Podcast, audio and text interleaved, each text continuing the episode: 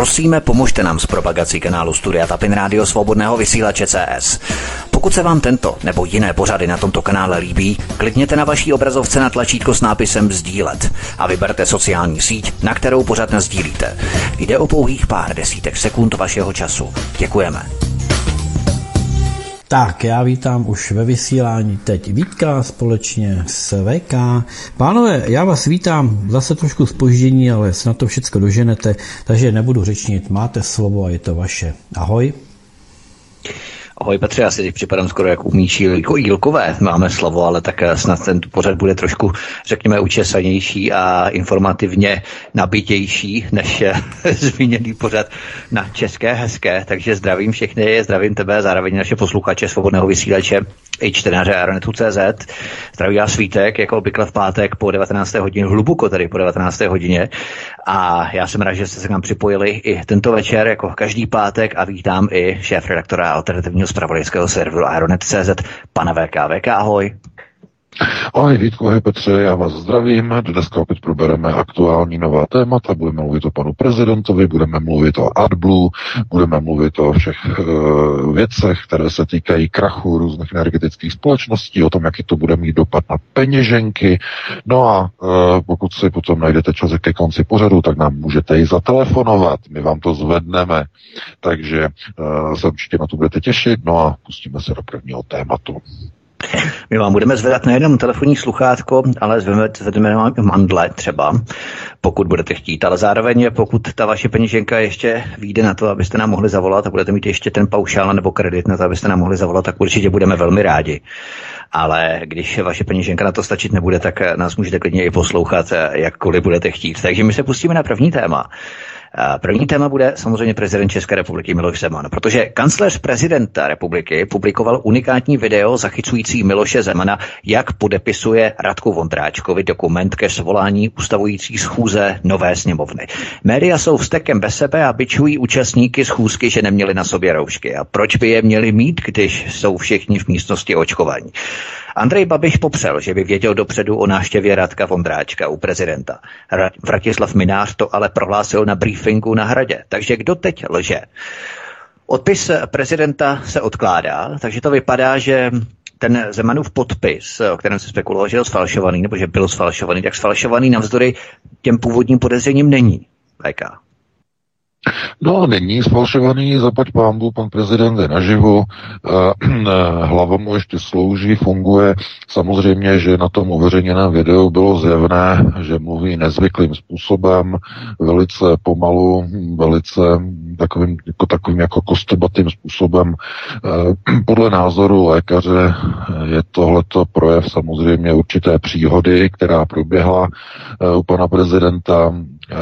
Je to typický projev, jo, to typický projev u lidí, kteří mají určitou mozkovou příhodu, která může mít lehčí formu, lehčí charakter, znají to i lidé, kteří se tím prošli, to znamená, vy máte nějakou, řekněme, diagnózu, máte nějakou komorbiditu, to znamená souběh nějak několika nemocí a při závažnějším stavu zkrátka dojde k situaci, kdy vzhledem k tomu, jakou máte životosprávu, tak některé tromby, některé koaguláty v krvi, které máte, tedy v tepnách, v žílách, tak se uvolní, dostanou se do mozku a můžou ucpat e, některé cévní systémy, některé přívody. E, nemusí to být e, jakýsi stav nebo stav, který by tady byl úplně e, zapříčinující nějakou fatální situaci, ale zkrátka má to projev na zdraví člověka,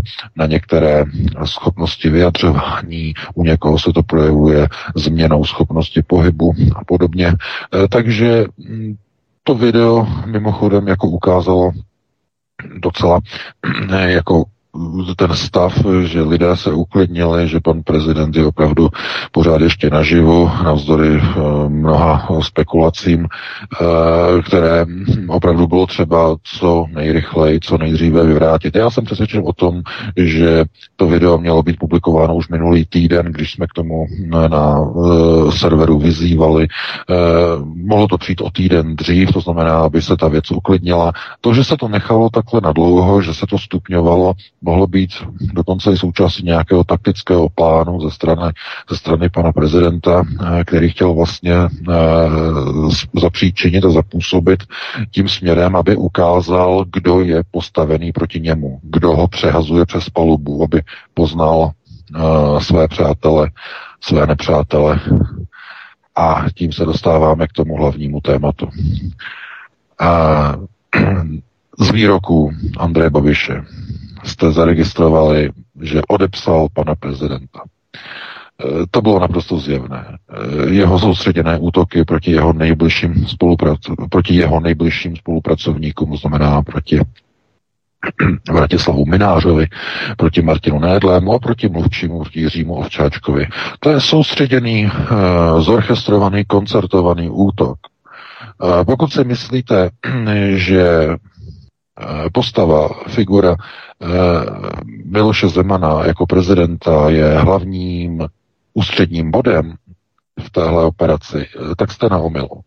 Tady vůbec nejde o prezidenta. Prezident, i kdyby byl e, sebe lépe na tom se zdravím a kdyby běhal atletiku a maraton a byl při nejlepším vědomí a stavu fyzické síly, tak by to nemělo vůbec nic společného s tím, co se právě teď děje. Protože tohleto jsou útoky proti přímé volbě prezidenta. Ty signály nám přichází do redakce od lidí z již končící poslanecké sněmovny, od některých poslanců a je to opravdu alarmující stav, jakým způsobem Andrej Babiš na tuto vlnu velice ochotně naskočil. Jeho útoky proti Vratislavu Mynářovi, proti Martinu Nejedlému, ve spolupráci samozřejmě s dalším kádrem Aspen institutu, s panem Kulhánkem, že? S panem ministrem zahraničí. Různé výzvy, jakoby k tomu, že Martin Nédlý má vrátit diplomatický pás a ten neuvěřitelný článek, který byl publikovaný na i dnes tečka cé zet, na Babišově serveru, respektive na serveru ve svěřenském fondu Andreje Babiše, abychom byli přesní, tak ten článek o tom, že Vratislav Mynář je zločinec, je to citace výroku paní Pekarové, šéfky TOP nula devět. To je opravdu, to je neuvěřitelné. Něco takového, když publikuje server, tak de facto to je, to je žalovatelné. Samozřejmě ze strany pana Mynáře by se mohl cítit poškozen a dotčen. A e, jenže to je součást operativní přípravy na likvidaci přímé volby prezidenta. Pokud sledujete média, sledujete výroky novinářů na mainstreamu, politiků, demobloku, tak si všichni stěžují, že když byla volba prezidenta nepřímá, když byl, když byl prezident volen senátem a parlamentem, tak tohle to se nedělo.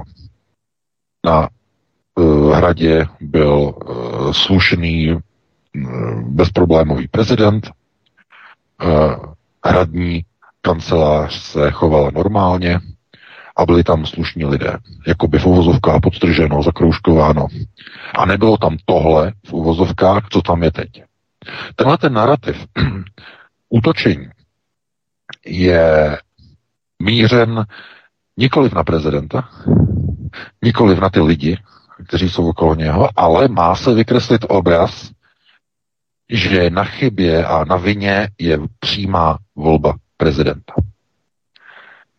Nová vláda s vysokou pravděpodobností začne dělat kroky ke zrušení přímé volby prezidenta.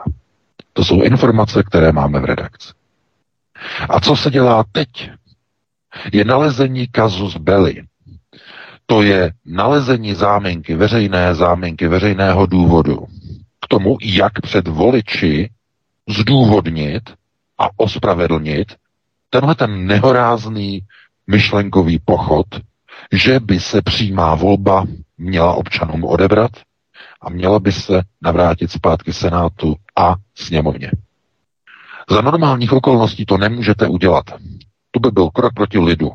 Kroky proti lidu, které jsou příliš otevřené, nejsou přípustné v politice. To je likvidační sebevražda, to se nedá prostě realizovat. Ale jestliže se vystaví situace tak, že když je volba přímá, tak hrozí, že si tam nezodpovědní spoluobčané navolí proruské aktivisty, pročínské aktivisty, cizí agenty, agenty zpochybňující českou BIS a jejího skvělého generálního prezidenta, plukovníka Koudelku, že když si tam zvolí takové lidi, jako je Mynář, takové lidi, jako je Nédlý, na Rusko napojení, když se tohleto, když je tady to ohrožení, to znamená prezident, který je neustále pomlouvaný a tak dále, tak dále, tak je to kvůli tomu, že je přímá volba. Že když je ta přímá volba, tak tohleto se potom děje. Tohleto je dopuštěno. A když se to takhle vysvětlí voličům, občanům, tak oni s odebráním přímé volby začnou souhlasit. Oni začnou říkat, aha, mm, no jo, když bude ta přímá volba zrušena, ono to bude lepší, protože tam bude někdo, jako byl pan Havel. Ten senát to zajistí, ta sněmovna to zajistí, bude to rozumnější, než když tu volbu budou mít v rukách obyčejňáci, obyčejní lidé, kteří by se tam, nedej bože, mohli i v příštích volbách zvolit někoho podobného, jako je nebo jako byl Miloš Zeman. To znamená, tohleto nemá nic společného s Milošem Zemanem a víte proč? Miloš Zeman bude končit ve funkci již za rok a tři měsíce. Jim stačí si počkat. Oni nepotřebují dělat žádné rozbroje, žádné rozruchy proti Zemanovi, zbavi, zbavovat se ho. Ne, ne, ne, to je naprosté nepochopení ze situace. Tohle to nemá už nic společného s Milošem Zemanem. Tohle to je přípravná dělostřelecká kanonáda na zdůvodnění podmínek pro zahájení procesu zrušení přímé volby prezidenta. Oni tam chtějí někoho. A koho tam dostanou? Koho tam pošlou? Zkuste se zamyslet. Pokud vás napadá někdo jako generál Pavel, tak by se mohlo zdát, že to má svoji logiku, že velký uh, miláček demobloku, že by ho tam mohli chtít se snažit prosadit a tak dále. Dokonce je docela možné, že by se jim to mohlo jakoby podařit. Dalo by se tak na to jako nahlížet. Ale pozor, je tady jedna velká proměna. Je tady Andrej Babiš. Andrej Babiš příliš ochotně se vzdal šance na menšinovou vládu bez důvěry. A já nevěřím tomu, že Andrej Babiš se vzdává bez boje. A nebo bez toho, aby zatím nebyl obrovský monster mamutí kšeft. Monster. A tu informaci, kterou jsme dostali včera, Ta je, ta je šokující. Andrej Babiš se chystá opustit vedení hnutí ANO, hledá a mo- momentálně kádrově na, to, na tuto funkci připravuje Alenu Schillerovou. A pokud se ptáte, proč hodlá, proč zvažuje, je v jednání s demoblokem údajně podle těchto informací dohoda, že po zrušení přímé volby prezidenta sněmovna a parlament si ustanoví jako svým kandidátem, jako svého kandidáta společného zástupce Andreje Babiše výměnou za to, že on potopí a hodí přes palubu Miloše Zemana, který byl připraven nechat Andreje Babiše vládnout bez důvěry další čtyři roky. Výměnou za toto. No, to je samozřejmě obrovská informace, obrovská věc. My se na ní díváme velice opatrně, protože pohybují se různé dezinformace, které z končící poslanecké sněmovny proudí různé, různými směry. Nemůžete to brát úplně za bernou minci, to není prostě nic daného, situace politická se mění z hodiny na hodinu, ale jedna věc, na tu můžete vzít jet. Andrej Babiš se vzdal toho pokusu, dvou pokusů, kterému prezident slíbil. To jste možná četli na českých médiích. Dokonce sám Andrej Babiš to prozradil. Prezident Miloš Zeman mu slíbil dva ze tří pokusů na sestavení vlády. To znamená, že Andrej Babiš mohl vládnout, mohl vládnout bez důvěry v odvolání, tedy v demisi, potom druhý pokus zase v demisi. Mohl vládnout, mohl vládnout a mezi tím by se demoblok rozpadnul. Protože vidíte, jaké jsou obrovské rozpory mezi stranami demobloku a mezi Piráty. Pirátská základna voličů se cítí podražena hnutím STAN. Doslova říká, stánkaři nám ukradli volby tím, že kroužkovali, tím, že se dohodli, že kroužkovali, vykroužkovali naše poslance. Piráti měli mít sedmnáct procent, měli mít uh, někde okolo třicet osm, třicet pět, třicet osm až čtyřicet poslanců, mají jenom čtyři. Co to znamená? To slučilo. Byli podraženi. Takže rozpad té koalice je jenom otázkou několika slov, několika výroků, několika týdnů a je hotovo. Proč tuhletu obrovskou šanci Andrej Babiš zahodil? To se nedělá. Pokud pozor, pokud zatím není nějaký plán, nějaký monstr plán. A tím monstr plánem je zrušení přímé volby prezidenta, načež Andrej Babiš bude kandidátem sněmovny a senátu na pozici prezidenta. Dohodou, že skončí jako prezident a nebude tím pádem už zasahovat do politiky, podmíněné tím, že odstoupí z čela hnutí ANO, což je automatické, když se dostane do pozice prezidenta. Takže nefungovalo Čapí hnízdo, nefungovalo dotační tituly, tak jak se zbavit Babiše? No, uděláme z něho prezidenta a on dosadí do čela e, své strany nějakého kádra bezproblémového. Alenu Schillerovou. No a to si musíme rozebrat. K čemu došlo při návštěvě Radka Vondráčka na pokoj u pana prezidenta? A došlo k tomu, čemu, co je známé mezi členy rodin e, v mafii, takzvaný boj, závod o bílou růži. Odcházející e, boss, šéf, capo di tutti capi, e, hledá svého nástupce a ten, kdo se mu nejblíž přibližuje, ten, kdo se k němu nejvíce má v jeho závěrečných dnech a týdnech jeho moci, tak toho si většinou capo di tutti vybere za svého nástupce a předá mu bílou růži na symbol, toto je můj vybraný nástupce. A když se objeví Radek Vondráček u pana prezidenta jako vyvolený a neobjeví se tam Andrej Babiš, tak to vysílá nějaké signály. A když se to dáte dohromady, jsou to informací o údajně tedy chystané dohodě, o přímé volbě, o jejím zrušení, tak vám to najednou začne do sebe zapadávat. Hrozí totiž, že by Vondráček mohl vyšachovat Alenu Schillerovou z budoucího čela hnutí ANO.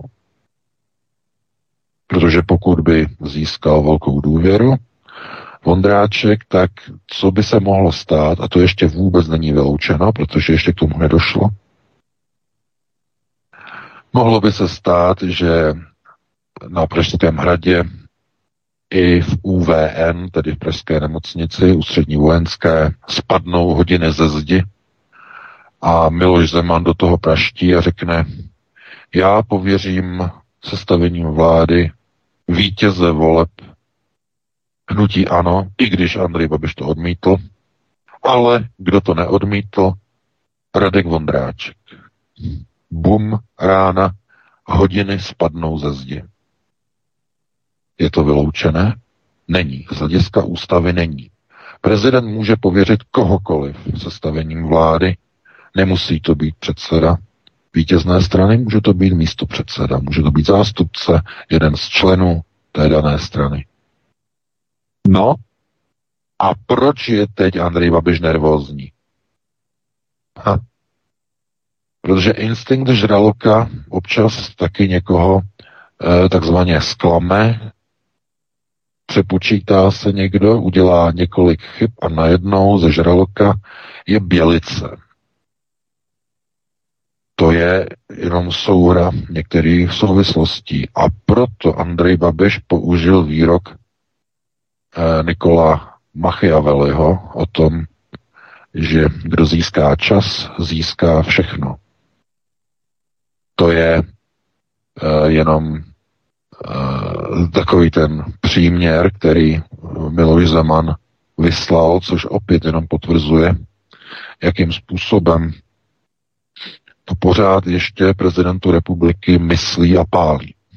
I v jeho zdravotním stavu.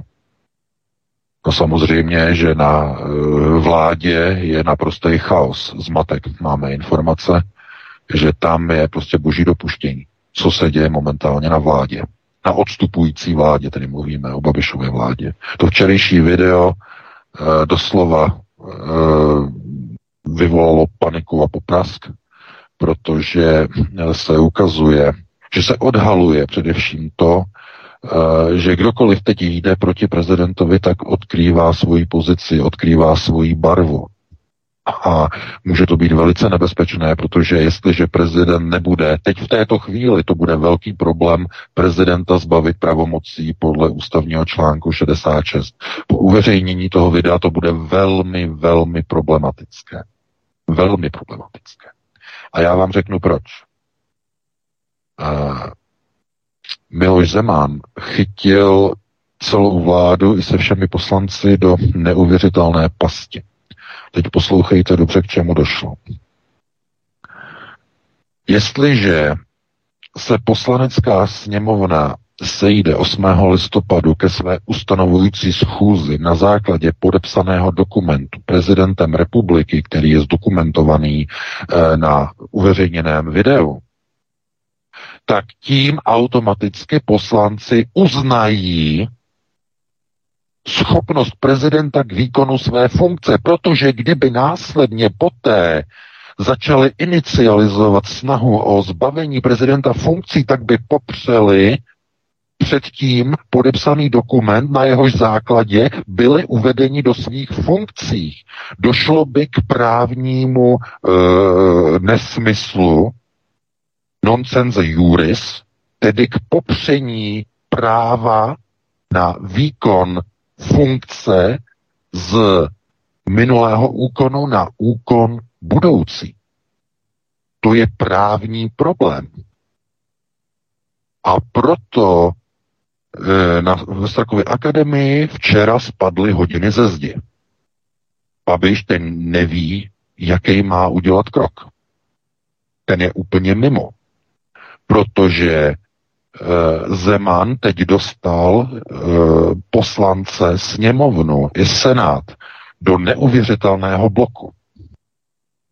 Oni totiž teď se musí rozhodnout, co u nich převáží. Jestli u nich převáží snaha stát se poslanci po volbách, získat ty benefity, ty peníze, ty platy, ustanovit novou sněmovnu, ale tím pádem uznat uh, zdraví prezidenta a vzdát se možnosti na článek šedesát šest, anebo obětují a pozdrží své jmenování, sněmovna nevznikne, a místo toho stará původní sněmovna bude nějakým způsobem musí něco řešit. Jenže pozor, včera původní sněmovna, stará sněmovna skončila oficiálně svoje fungování. To znamená, nastálo by právní vákuum. Stará sněmovna včera skončila a nová ještě není ustanovena. Je to naprosto geniální krok ze strany prezidenta po právní a ústavní stránce. Protože stará sněmovna už nemůže rozhodovat, ta je rozpuštěná a nová neexistuje v této chvíli, dámy a pánové. Takže co to znamená? No znamená to, že poslanci budou muset se sejít na základě dekretu podepsaného evidentně prezidentem republiky a tím budou muset uznat, že prezident je při svých smyslech, protože jinak by samozřejmě museli prohlásit ještě před začátkem schůze. Tato schůze je neplatná, neboť jsme přesvědčeni, že dokument svolávající tuto schůzi je podepsaný nesvéprávnou nebo kognitivně postiženou osobou a její podpis není relevantní, neboť my plánujeme aktivovat článek šedesát šest. Z tohoto důvodu my nemůžeme dnes ustanovit naši sněmovnu. Muselo by zaznít osmého listopadu při začátku ustanovující schůze svolané podpisem údajně tedy neschopného prezidenta republiky.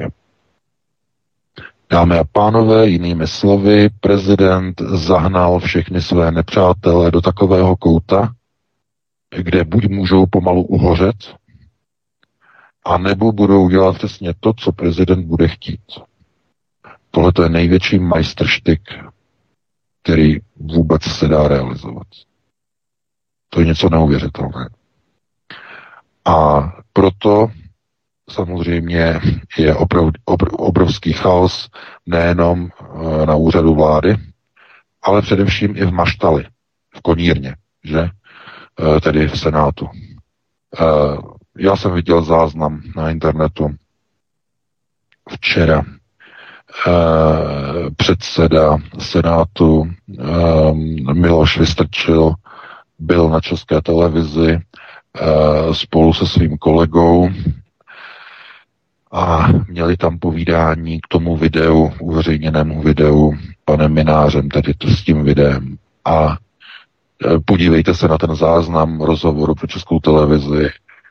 Miloš Vystrčil je tam úplně vyděšený, s otevřenými ústy a neschopnej naprosto slova, doslova vyděšené oči, otevřené oči, vyděšený.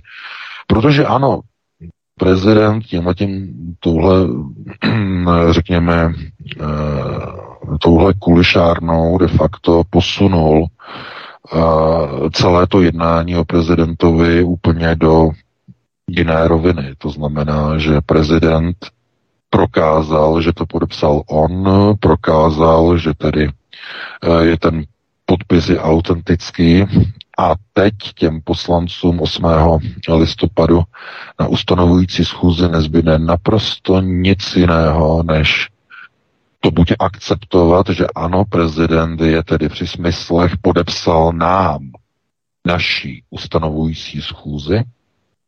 V tom případě nemůžeme přece i hned poté začít jednat o článku šedesát šest, že prezident je neschopen výkonu funkcí, a nebo tedy udělají ten přesný opak a řeknou, my nemůžeme se stát poslanci.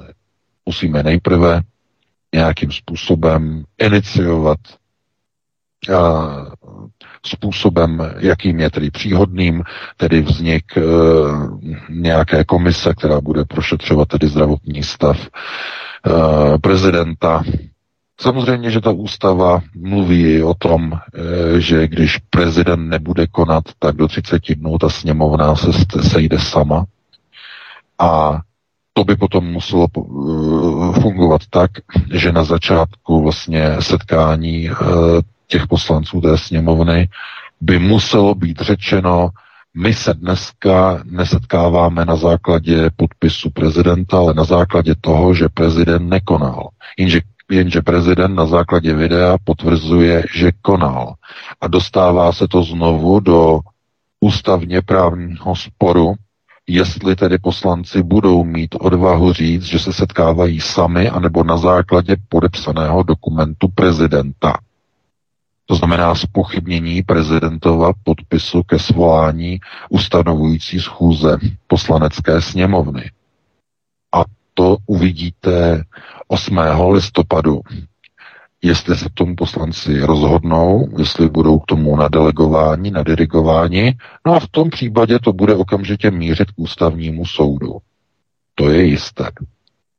Protože pokud by odmítli nebo označili prezidentský dokument za dokument podepsaný prezidentem, který není schopen nebo oprávněn k výkonu svých funkcí, tak by automaticky toto končilo ústavního soudu.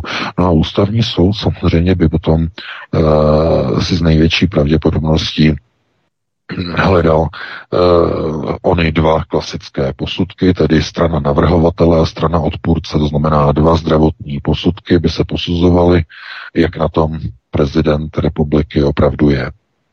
Takže uh, tohleto opravdu jenom ukazuje na to, že uh, ty věci nejdou tak snadno, prezidenta nejde tak snadno odstranit a odstavit, uh, jak by se mohlo zdát. A jmenování, kdo vlastně bude jmenovat prvního premiéra, tedy koho pověří kdo sestavením vlády. Protože tady se pořád bavíme pouze o tom, co je okolo pana prezidenta, ale nebavíme se o tom, že ještě vůbec nikdo nikým nebyl pověřen sestavením vlády. A bude velký problém po uveřejnění toho videa prezidentovi tuto pravomoc odebrat. Bude s tím velký problém. A proto na Strakově akademii nebo ve Strakovce spadly hodiny a nejenom tam, protože to video opravdu udělalo čáru přes rozpočet. Oni byli fakt přesvědčeni, že prezident je na tom úplně způsobem, který se ani nedá popsat, a sázeli na to, ale co je především nejhorší, je, že to pozvání na převzetí toho podpisu bylo, že bylo deklarováno a bylo auto, autorizováno a bylo adresováno nikoliv Andreji Babišovi, jak by se dalo před, předpokládat, ale bylo adresováno Radku Vondráčkovi jako předsedovi sněmovny. Někdo by mohl říct, ano, přece on je předsedou sněmovny, ještě stále, to je odstupující, ale přece logicky, když je předseda sněmovny a sněmovna má mít novou ustanovující schůzi, tak přece logicky si pro ten dekret přijde končící předseda sněmovny. Jenže tohle to jsou takové ty nuance, které se zdají z hlediska, řekněme, té vnější politiky nebo vnějšího nazírání. Jenže musíte si uvědomit, že Radek Vondráček je člen, členem uh, hnutí ANO. Tam prostě se nehne židle bez toho, aby to neodsouhlasil Andrej.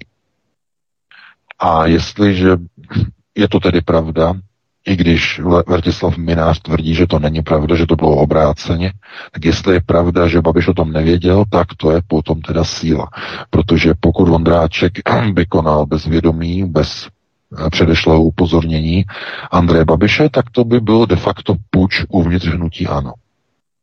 Ale znovu je třeba říct, že pokud na to byl někdo upozorněn, pokud byl na to Andrej Babiš upozorněn a Vratislav Mynář tvrdí, že informoval již den předem třináctého října Andreje Babiše, že druhý den, následující den, že Radek Vondráček se dostane nebo dostaví k prezidentovi na pokoj v nemocnici, tak by to mělo být automatický. Ale tohle to pouze ukazuje na to, že ten zdravotní stav prezidenta rozhodně Uh, jakkoliv potěšil mnoho lidí, kteří podporují pana prezidenta, tak udělal, udělal obrovskou čáru přes rozpočet lidem, kteří měli představu o jiném průběhu toho onemocnění, o jiných vedlejších uh, příznacích a důsledcích toho onemocnění. Minimálně konání, podepisování a jakési rozmlouvání a ještě vtipkování e, s různými odkazy na německé e, citace e, původně italského diplomata e, Machiavelliho, to prostě neukazuje na to, že prezident je takzvaně odepsaný, je, je mimo, je napojený na hadička, odpojený od vnímání světa, času a prostoru. To zkrátka to video to prokázalo, že tak to není. No a tohle to je samozřejmě problém. Obrovský problém. To znamená, je tady prezident, doslova, jak zaznělo na jedné diskuzi, jsem si přečetl, až se mi z toho chtělo zvracet, prezident nechce umřít, udělejte s tím něco. Jsem si přečetl na nejmenovaném serveru, protože tohleto to je fakt je něco neuvěřitelného. Ta fašizace těch lidí proti prezidentovi je, je obrovská, je neuvěřitelná. Ano, samozřejmě, tak on je, je to známé, samozřejmě, takže on je pod halachim, že jo, On je, on je tím kádrem, který je nad Mahrálem, že jo, ukotvený, to znamená, že tohleto všechno, na něm najdeme prostě spoustu chyb, ale je třeba si uvědomit, že on v rámci procesu řízení je jediným přijatelným kandidátem na pozici prezidenta v současném stavu procesu řízení. Tohleto spousta lidí, jako kdyby si pořád jako neuvědomovala. To je, je, jako znovu, mluvíme stále o konceptuální gramotnosti a v rámci té konceptuální gramotnosti je naším úkolem zachránit národ. Zachránit český národ. A e, prezident v té roli, v jaké je, je jediným přijatelným kandidátem do této úlohy, do této role. I když samozřejmě on dává na první místo, že ochranu Jeruzaléma, že? To je naprosto jisté. Jenže e, jakýkoliv jiný tam bude kandidát, jakýkoliv jiný, e, tak je konec s budováním jakéhokoliv národního státu nebo ochrany původních obrysů národních států.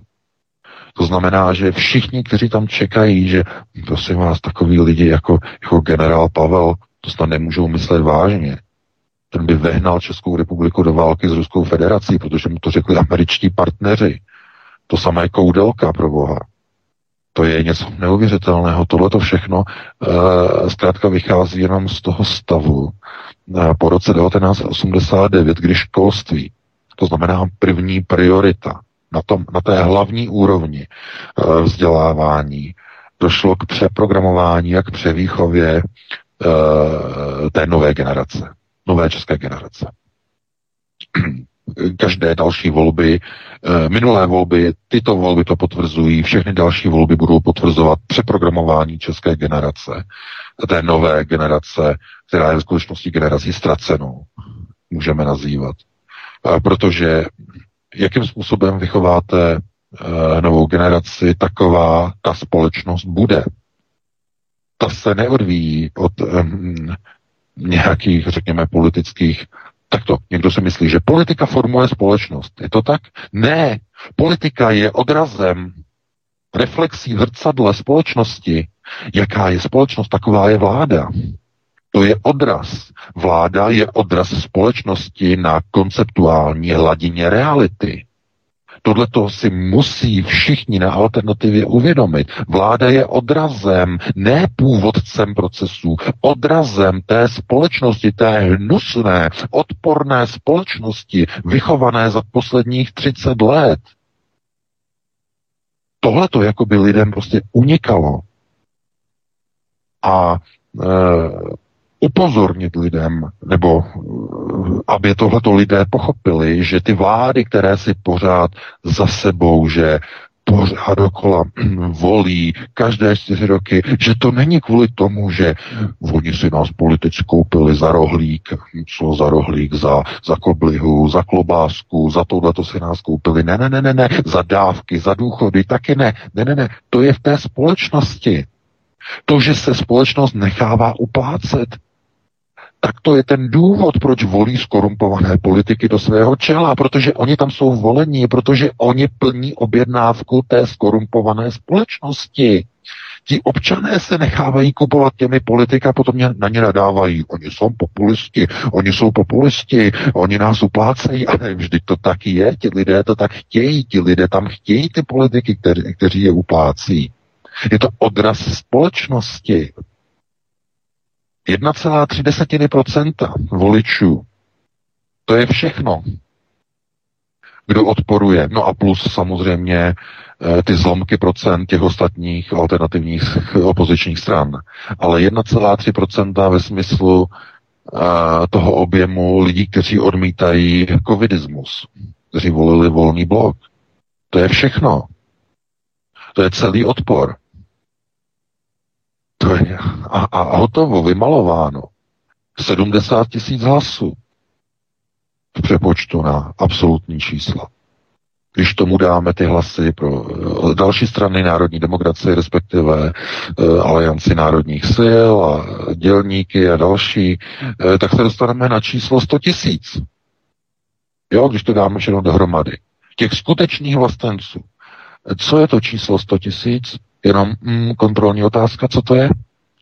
Je to jedno procento populace České republiky, které podporuje vlastenectví, národní teze, odpor proti covidismu, proti centralismu Bruselu, proti centralismu centrály NATO, jedno procento hotovo, vymalováno, dvacet, poslední může zhasnout a potom může podkopnout si židli a oběsit se. Hotovo. jedno procento. Takže e, obraz společnosti. To je vláda. Odraz. Odraz v konceptuálním zrcadle. To je celé. A tohle to si musíme uvědomit. Proto pořád dokola říkám, jaké je řešení. Jedině rodina, ochrana rodiny a výchova nového národně ukotveného člověka na dlouhodobé prioritě. Minimálně stejné prioritě, stejně dlouhé jako globalčikům trvalo přeprogramování současné populace za dobu třicet let od roku osmdesát devět. Stejná doba. To je jediná, jediná, jediné řešení, jediná možnost řešení. Boj na domácí frontě. Ne na té nákupní, na té domácí. Ochrana dětí, ochrana rodiny, ochrana rodičů, ochrana potomků. Aby měli svá práva, aby je neočkovali, aby do nich nedávali různé vakcíny, různé látky, různé degenerativní procesy, aby jim do hlav ve školách nenalívali nějaké chorobné myšlenky, chorobné teze, různé L G B T Q plus plus, minus minus, whatever. Tohleto všechno, aby nebylo nasunováno do hlav prostě malých dětí, to znamená ochrana té výchovy, toho vzdělávání, výchova k vlastenectví samozřejmě, Uh, posilování myšlenky domobran, ne jejich likvidace, ne jejich rozpouštění, jako alhamí právě uh, propuštěný ze služeb státu, že uh, jako šéf Č S S D, uh, jak schválili společně s S P D odporný zákon na likvidaci domobran, uh, na jejich gleichschalt, gleichschalt. Já? Uh, to, je tete, to, je, to je to hlavní, co bylo zapříčiněno. A výsledkem je, že po těch všech procesech, po těch čtyřech letech, jedno procento mají vlastenci. Ti skuteční, ne ti alabastroví, namalovaní, převlíknutí, zamontovaní do vepřových klobás na ochranu před Araby a tak dále. Ne, ne, ne, ne, ne. Tak to nefunguje. Uh, skutečné vlastenectví se nedá koupit prostě za uh, nějaká hesla, která se dobře uh, citují a postupování podle tezí globalistů a nošení roušek celé dva roky. Tak to není zkrátka. A ti vlastenci uh, jsou zklamaní, že je to tak málo a já říkám, nebuďte zklamaní, jásejte, oslavujte, je vás alespoň těch sedmdesát, respektive potažmo s těmi ostatními stranami sto tisíc. Jásejte, to je pořád ještě velký počet lidí na vlastní stát. Dost velký počet lidí. Jásejte, oslavujte. Protože bude hůř. Za deset let nás bude kolik? čtyřicet tisíc. Hodně nás umře. Protože starší lidé, že? A bude to ještě horší. I alternativa si sáhne na, na dno. I alternativa si sáhne. Dneska je to ještě dobrý. I alternativa. To, co zahájili globalčiky v roce osmdesát devět, nasazením vysokostupňových zednářů do procesu řízení e, v čele, e, že e, s jejich operativcem, Havlem. To je samozřejmě důsledek, který byl nakročen, ke kterému bylo nakročeno v roce osmdesát devět. No a tenhle ten proces bude trvat zhruba padesát let. Ještě. Nebo od té doby. Ještě dvacet let. Bude trvat. A ta společnost se začne trávit zevnitř. Jako když si přidýcháváte, přičucháváte a nadechujete eh, de facto si vlastní dech skrz roušky nebo z roušky zpátky, jako kdybyste si dali hubu k výfuku automobilu nastartovaného.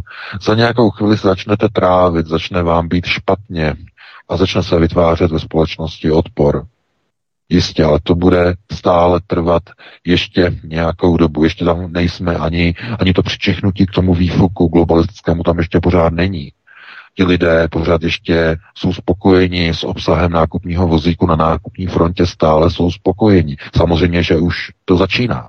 Jak jsem varoval skoro před já nevím, rokem, jsem říkal, že nejprve oni vás budou chtít dostat do pozice sešněrovaných obyvatel, budou vám dávat peníze za zadlužování a potom vám to spočítají se vším, včetně inflace a zvyšování cen. No a vidíte, už je to tady. To prostě si pustíte naše vysílání, si přečtete Aeronet a za rok e, máte realitu, řeknete, aha, my už o tom víme celý rok dopředu, že? No jistě, samozřejmě, protože e, lidé si musí sáhnout na dno i v té české hezké, že, republice si musí sáhnout na dno. Na dno si ještě nesáhli. Ještě stále mají kde bydlet, ještě stále si mají co koupit na nákupní frontě a naplnit ten košík, i když už je třeba mnohdy na dluh a podobně, ale ještě stále mají tu možnost. To, co právě teď dělají globalčeky, tak je přesně to utahování šroubů a utahování smyček, ale ne okolo rukou, i když taky, ale hlavně okolo krku. Snižování spotřeby. Proč? No, protože dýcháte moc vzduchu. Obrazně řečeno. Moc spotřebováváte. To znamená uvalení karbonové daně. Klaus Schwab má nové video na svém webu, že?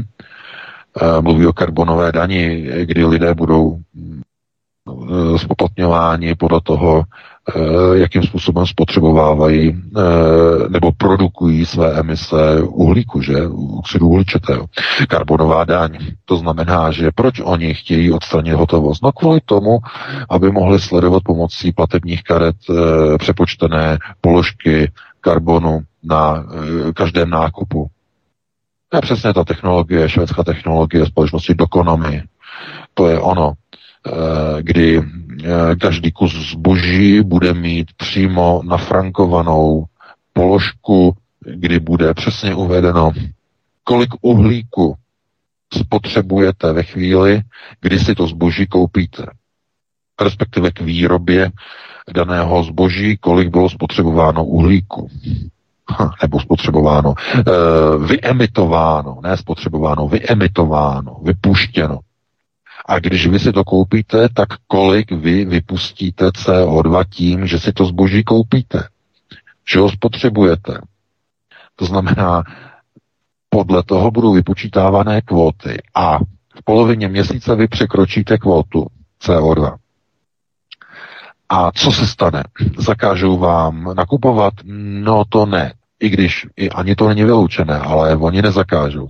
Oni vám pouze od té chvíli, chvíle začnou účtovat při nákupu jakékoliv položky, jakékoliv zboží karbonovou taxu, karbonovou daň, jako pokutu za to, že povolený emisní limit na jedince jste právě v polovině měsíce překročili, přesto ten, přestože ten limit je vypočítaný na celý měsíc. Takže do konce měsíce budete platit třeba dvacet procent přirážku z každé platby, z čehokoliv, co nakoupíte. dvacet procent, nebo dvacet dva, nebo dvacet tři, nebo padesát procent. Řekne se, je krize, je díra e, v klimatické vrstvě. E, tak dočasně na tři měsíce tu sazbu z dvacet e, vy, vyženeme na sedmdesát. A Gretka vyběhne na náměstí a řekne dvě stě procent, dvě stě procent for everyone, for everyone, dvě stě procent. A začne tam plácat a všichni začnou, je, yeah, je, yeah, two hundred and even more and more. A za chvíli bude to platit pětkrát, desetkrát tolik, protože Gretka si to vyřeve na těch náměstích. Tohle je budoucnost. Karbonová daň. A ten holohlavý pán, že? Klaus Schwab. To všechno píše v těch svých knihách. V těch tlustých, které nechce, no to, to není tak tlusté, on zase docela jako úsporně píše, ale tam je to všechno napsáno. Tam všechno, co oni mají v plánu. Přesně tohleto. A nedoplatíte se. A vy říkáte, to přece není možné, to není možné, to je strašně černě vykreslená budoucnost. Kdybych vám řekl, nebo někdo vám řekl, já vám to říkám pořád, ale kdyby vám někdo řekl, někdo jiný před rokem, rokem a půl, že bez covidového pasu nebudete moc támhle, nebudete moc támhle, tohle to nebudete smět, tam nebudete smět, no tak byste tomu nevěřili. Nebo vy byste věřili, protože vy si to přečtete u nás na Aeronetu, ale jiní by nevěřili, že, co jedou mainstream. By nevěřili a dneska musí věřit. Dneska to je realita. Takže co oni dneska dělají? Co jsem psal v roce dva tisíce osmnáct ve své první knize? Není tolik a nebude tolik elektráren na utažení a utáhnutí nabíjení všech automobilů, pokud by se měli vyměnit e, za spalovací auta nebo v rámci spalovacích aut poměru jedna ku jedné. Celé to povede k, ke globální ekonomické krizi, kdy lidé na jedné straně nebudou mít spalovací auta, na straně druhé si nebudou moci dovolit elektřinu na nabíjení těch elektrických aut. Psal jsem to už v roce dva tisíce osmnáct. Dneska? Tak se podívejte okolo sebe. Krize, eh, obchodníci s energiemi kvůli zhroucení spotových cen energií krachují, zvyšují se ceny, plyn dvoj, trojnásobně, všechno kvůli jedné jediné věci, kvůli elektrifikaci Evropy, kvůli elektromobilizaci Evropy. A nikde, až tedy na některou výjimku, to nechtějí přímo otevřeně v televizích přiznávat. Dají, dávají do toho různé důvody, jakože zotavování po covidové krizi, nastartovávání ekonomiky, že je to i kvůli emisním povolenkám a tak dále, takže jako zvyšování cen. Rusko to zlá, Rusko nechce dodávat víc energie, než my potřebujeme. To jsou všechno nesmysly. To jsou všechno jenom výmluvy kvůli tomu, aby oni nemuseli říct tu skutečnou pravdu. A maximálně oni přiznají uh, třeba to, že řeknou, že za to může uh, zvyšující se poptávka po elektrických energiích, ale oni to nechtějí říct na rovinu. To, co se jede teď v Evropě, co jedou všechny automobilky v Evropě, tak jsou samozřejmě ty takzvané, oni tomu říkají uh, promotion prices, uh, to znamená propagační ceny uh, v rámci přerozdělování, tedy elektrické energie, přepočtené a přiřazené k nově prodaným automobilům e, na elektřinu. To znamená, vy si koupíte elektřinu a k tomu vám automobilka dodá e, nabíjení toho auta elektrikou a teď na několik, třeba na sto tisíc kilometrů interní počítadlo ve voze e, vám vlastně zadarmo tedy jakoby natahuje elektřinu a platí to Volkswagen, e, platí to další automobilky, znamená tohle ten jejich plán. A oni veškerou tu energii ale musí nakoupit od evropských dodavatelů ty automobilky. A to je právě to, co se právě teď děje. Oni o tom nechtějí mluvit, nikdo o tom nechce mluvit. Volkswagen, Peugeot, Renault, všichni ty, tihleti vykoupili v podstatě všechny objemy objednávek takzvané dlouhodobé elektřiny. A to málo se zůstávalo, to bylo ve spotové energii, která okamžitě vyletěla nahoru a zkrachovaly firmy jako Bohemia Energy, které už dál nemůžou prostě fungovat, protože fungovaly na marži, že na rozdíl, to znamená, trh je někde tady nahoře a spotovka je tady někde o dvacet procent dole a mezi tím vytvoříme marži, vytvoříme profit a e, rozdíl dáme jako benefit zákazníkovi, aby si nakoupil elektřinu od nás na rozdíl od velkých dodavatelů. Na tom byl celý systém tady těch malých prodejců nebo malých to byly obrovské firmy, že? Ale těch takzvaně alternativních přeprodejců energii, energií bylo tolik a ještě stupá stále je tolik kvůli tomu, že e, prostě e, fungoval trh se spotovýma cenama energií. A to je pryč. Kvůli elektromobilizaci celé Evropy tohle to zmizelo a už se to nikdy nevrátí. Nikdy se to nevrátí. To není přechodný stav. Pozor, pozor, to není přechodný stav. Ne, ne, ne. To je trvalý stav. To by se vrátilo zpátky jenom v případě, že by se stal zázrak a automobilky řekly, no ne automobilky, ty jsou napojené na globalisty, ale globalisté by řekli, končíme s elektromobilizací, byl to omyl, sorry, jdeme zpátky ke spalováku. Jedině tak by se to vrátilo do původních konstelací. A je vám jasné, že to se nestane. Takže lidé budou platit, budou platit už jenom víc. Už jenom víc na elektřině, na plynu, na všech zbývajících energiích, které budou kdekoliv k dispozici. A největší skandál je právě v tom, jak neustále se propagují prostě alternativní zdroje energií. To i tam u vás, co máte všechny ty čtyřkoalice a pětikoalice z demobloku, kteří tohleto propagují. To je neuvěřitelná díra na rozpočty a z toho jednoho důvodu, že když přestane foukat vítr, není elektřina. Přestane svítit slunce, je třeba dva dny nebo týden je zataženo, není elektřina. Chápete?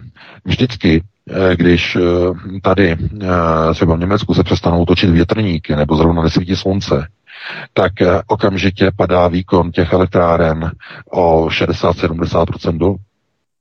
Představte si, že by v České republice najednou došlo k výpadku šedesát až sedmdesát procent energií dodávek. Co by, k čemu by to vedlo? Kontrolní otázka ke zhroucení národního hospodářství. Přesně tak, ke zhroucení. Jak to, že tady v Německu se to nezhroutí, když teď nedávno bylo zataženo, že jak byly ty deště, tak bylo zataženo deset dní, bylo zataženo, elektrárny jeli na dvacet procent výkon, sluneční jeli na dvacet procent. Jak je to možné? Jak to, že se nezhroutila tady německá ekonomika? Kontrolní otázka. No, protože ten výpadek zabezpečil ČES. Český ČES dovezl sem do Německa potřebné gigawatt hodiny. Ha, panečku. Hotovo, vymalováno dvacet a poslední Čech si může dát smyčku, podkopnout židličku a ukončit to.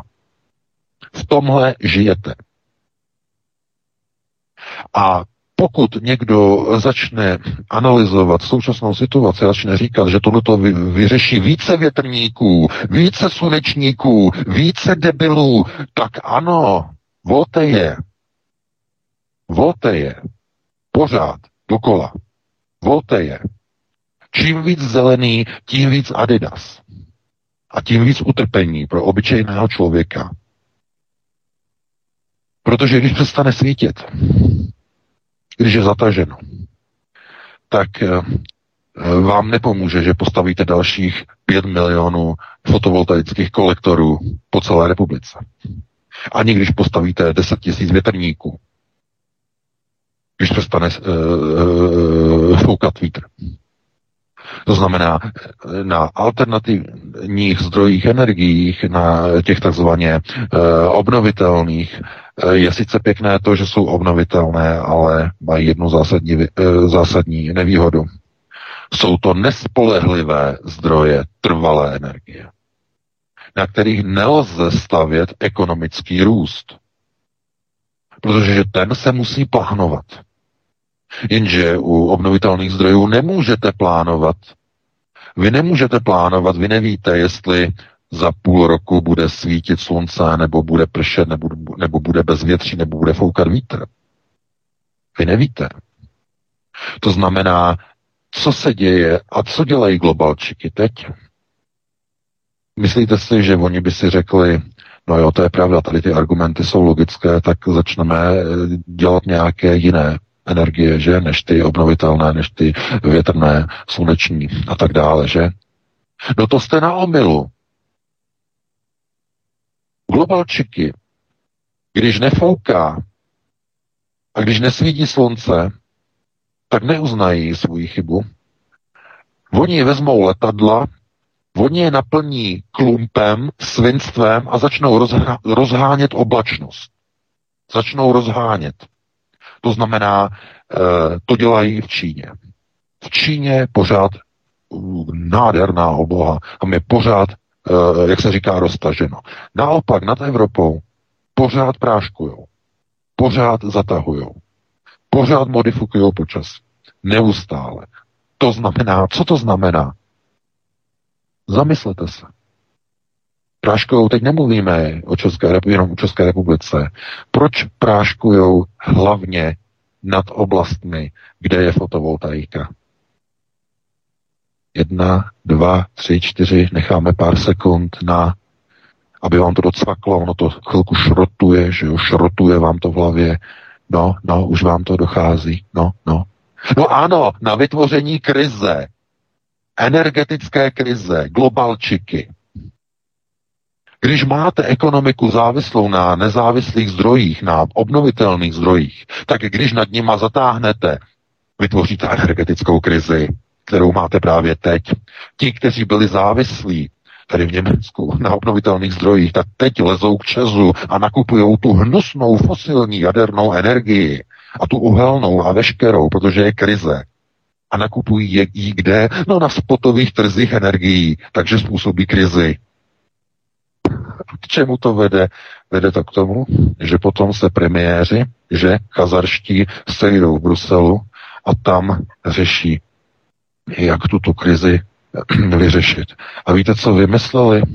No vymysleli dotační programy, že lidem budou brát více fosilní energie a budou brát, budou, budou dotovat více fotovoltaických panelů a více větrníků. A proč? No, aby v budoucnu mohla být ještě větší krize. A když budou ceny energií čtyřnásobné, pětinásobné, osminásobné, to znamená dojde k prohloubení krize tím, že se bude stavět více větrníků, více slunečníků a bude se omezovat fosilní energie, tak to dovede, se, se potom dovede za několik let k tomu, že energie bude tak drahá, že si ji lidé nebudou moci dovolit. A v tom okamžiku globalisté přijdou s neuvěřitelným báječným řešením. Sociální rovnost, sociální kredity, přerozdělování a nepodmíněný příjem pro každého trošku, aby každý měl trošku té energie spravedlivě, aby se každý ohřál spravedlivě trošku, aby každý měl trošku toho světla, aby každý trošku se mohl někam na té koloběžce trošku dostat. Protože tím bude splněna takzvaná, oni tomu říkají balance equation, rovnice o rovnováze, kterou vymyslel George Friedman. Jeho teorie o vyvážených neutrálních trzích, jeho veledílo z roku devadesát tři. To je právě to, co globalisté právě teď realizují v rámci svého velkého resetu. Tam přesně posunují celou civilizaci. Ale aby ji tam dosunuli, musí nejprve vyrobit umělou cestou krize. Krize společenskou, krize virovou a teď krizi energetickou. No, jinými slovy, dámy a pánové, dvacet čtyřicet čtyři, tímhletím témat, tématem jsme zabili hodinu. Já se omlouvám, bylo to s velkými přesahy. Já doufám, že z toho nemáte hlavu jako věrtel, ale je důležité znát tyto souvislosti, pochopit je, dívat se na ně z jiných pohledů, než, než vám nabízí mainstreamová média. No a Vítku, my se musíme pustit do dalšího tématu a musíme je nějakým způsobem zkompresovat, zhustit dohromady, protože máme opravdu málo času. Dobrá, V K, zkusíme tady to druhé téma, máme tady tři témata, zkusíme Českou lékařskou komoru, zkusíme to nějak zkomprimovat, třeba nám pět sedm minut, já myslím, že tam není co dlouhosáhle, širokosáhle komentovat ohledně této záležitosti a potom půjdeme do Austrálie, a dohnal Australskou univerzitu, která zjistila zajímavé věci. Ale nejprve tedy pojďme k České lékařské komoře, protože mnozí z nás to ještě zaznamenali. Česká lékařská komora se totiž odhlasovala šokující požadavek na povinná očkování všech lékařů, zdravotníků a spolu s nimi i všech zaměstnanců v sociálních službách. Odhlasovali to navíc během volební soboty devátého října, když lidé v tu dobu čekali u televizních obrazovek na výsledky voleb. Takže toto skandální usnesení České lékařské komory proběhlo v tichosti a bez povšimnutí. Lékaři odmítající očkování experimentálním roztokem zvažují dokonce žalobu na Českou lékařskou komoru za porušení Norimberského kodexu, který zakazuje pokusy na lidech. Lékař nesmí být nástrojem očkovací propagandy farmaceutických firm. Apelují lékaři na protest proti usnesení České lékařské komory. Já jsem si totiž všiml, že se v médiích propaguje, široce propaguje neplacení P C R testů od listopadu a že hospodský personál bude muset lustrovat hosty, zda mají nějaké lustrační covidové osvědčení pro vstup. Prostě lidé to tak chtěli, lidé si zvolili covidový teror, byť tohle provádí ještě Babišova vláda, nečekejme ale, že to s demoblokem bude lepší, ale to rozhodnutí České lékařské komory, o tom se nějak záhadně mlčí široce. Není to zajímavé, V K? No samozřejmě, že to, že to je velice zajímavé. To ticho je neuvěřitelné, protože ono by se ukázalo, že spousta lékařů je proti tomuto nápadu, proti tomuto očkování. A tím by se vlastně jenom odhalilo, kolik vlastně ve skutečnosti lékařů je proti očkování. Protože o tomhletom se nemluví. Nemluví se o tom, kolik lékařů se odmítá očkovat. A teď. To si musíme uh, zase vysvětlit. Je velký rozdíl mezi lékařem, který, který je zaměstnancem, a lékařem, který je samoživitel. Ten zaměstnanec, který je například zaměstnancem nějaké nemocnice, tak tam většinou jsou ti doktoři befelem, rozhodnutím ředitele na očkování, protože jinak nemůžou. Ale potom je tady armáda soukromých e, doktorů, soukromých lékařů, praktiků, obvodních lékařů, soukromých praxí, zubařů, soukromých a tak dále a tak dále. A tito Tito, těmto nikdo nařídit nemůže, ti jsou soukromí a tam už to je úplně o jiném příběhu. Tam je to úplně jiná story. Tam totiž se ukazuje, že je neochota těchto lékařů, kteří si rozhodují o své vyživnosti sami, nechat se tady tou látkou, těmito experimentálními látkami očkovat. Proto okolo toho vůbec není žádný poplach, žádný bugr. Oni to nechtějí totiž medializovat. Ve chvíli, kdy mainstreamová média by toto medializovala, tak by vznikla veřejná diskuze o tom, kdo vlastně z těch doktorů, kteří jsou okolo nás, jsou vlastně očkovaní, že? Ono by se to začalo řešit.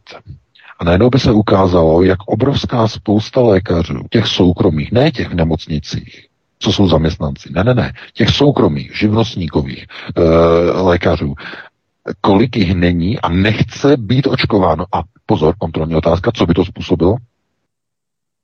No, způsobilo by to obrovský poprask mezi veřejností.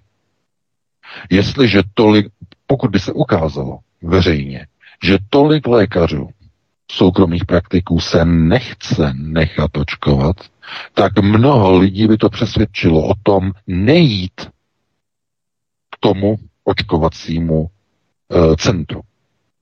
Přesvědčilo by to o tom, aha, když můj obvoďák se nechce nechat, a t- tohleto, a v té televizi říkali, že tolik těch obvoďáků není očkovaných. No jo, asi, no jo, no jo, no jo, oni, oni mají obavy. No tak když má obavy můj pan doktor, řekne si, že jo, babička je osmdesát tři let.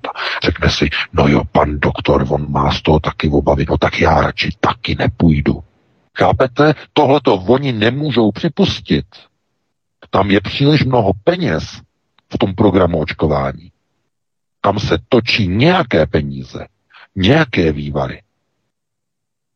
To, co oni udělali šéfovi Ústavu zdravotnictví pro ÚZIS, uh, pro inspekci a kontrolu léčiv, a teď jsem zapomněl tu zkrátku, tak pan Ladislav Dušek, prof, pan profesor, že, ředitel ÚZIS, tak poskytl pro C N N Prima News rozhovor o tom, že je na čase, a řekl, prohlásil, že je na čase brát nemoc covid devatenáct jako normální běžnou nemoc a že je potřeba přestat nosit roušky kvůli tomu, aby se vrátila kolektivní imunita. Ježíšku na křížku, co se stalo? Prima smazala ten rozhovor s ním po několika hodinách ze svého serveru. Smazala, vymazala, depublikovala, zrušila, protože jak jsme dostali do redakce informaci, byly na to stížnosti, že, uh, že on popírá, na vládě se stěžovali, že on popírá oficiální stanovisko epidemiologické poradní komise vlády, která říká, že se musí nosit roušky, která říká, že kolektivní imunita není řešením, která říká, že COVID, proti covidu se musí očkovat a že jediná ochrana proti covidu je očkování, protože je to výjimečná nemoc, se kterou, na kterou se nelze dívat jako na normální chřipku nebo na normální nemoc, že proti ní je potřeba prostě bojovat opatřeními a omezeními. A Dušek, že to zpochybňuje, tak mu to smazali ze C N N Prima News. Obrovský skandál. Vy, když už někému děláte rozhovor a po sedmi hodinách to smažete, a lidi potom se diví na ostatních serverech, dokonce na Seznamu, tam lidi v diskuzi píšou, proč ten článek zmizel, proč je smazaný. No tak to je potom jak u blbek na dvorku, když startujou motorku. To je, chápete? Jenže proč oni to takhle dělají? Protože já to píšu v tom posledním článku na Aeronetu. Se tam podívejte. Ten problém je v tom, že v tom programu, v tom covidovém programu je tolik zainteresováno, tolik soukromých společností, tolik SROček, tolik akciovek napojených na oligarchy a na vysoké politiky, že není dovoleno, aby kdokoliv zpochybňoval covidovou agendu České republice, i kdyby to byl šéf ÚZIS. Jestliže někdo zpochybní, musí být smazán, musí být odstraněn. Není dovoleno, aby kdokoliv zpochybňoval covidové šílenství. Není dovoleno. Bude smazán. To je důsledek. Proč? No, jestliže vyděláváte z nákupu P C R testů, P C R sad, antigenních testů, sto milionů korun každý týden, a teče to do, část z toho teče do stranických pokladen stran v, v poslanecké sněmovně přes, různá, přes různé SROčky na Kypru, tak by vám to mělo něco, něco říct. Chápete? Jestli si myslíte, že někdo zadlužuje státní rozpočet na covidové šílenství a potom záhadně se ty peníze protékají ze státního rozpočtu do soukromé společnosti, ne, ze státního rozpočtu do pojišťoven, z pojišťoven e, se platí soukromým společnostem nakupujícím vakcíny, pomůcky, e, testy.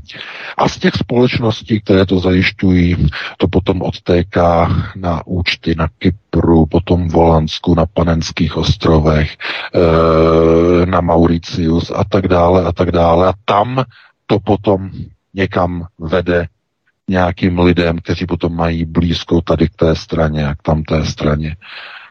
Chápete, kdyby o tomto informovali třeba paní Holcová, že o tady těch čachrech, my na tom pracujeme, mapujeme, bude to velký. Ale chápete, oni řeší někde někoho, kde dostanou z Ameriky, že ho dostanou, tak tam řeší e, prostě něco, co jim prostě pošle C I A. Že operativní křídlo, to je ta pobočka O C C R P, nebo jak se jmenuje, ta ve Washingtonu, že to je operační křídlo C I A.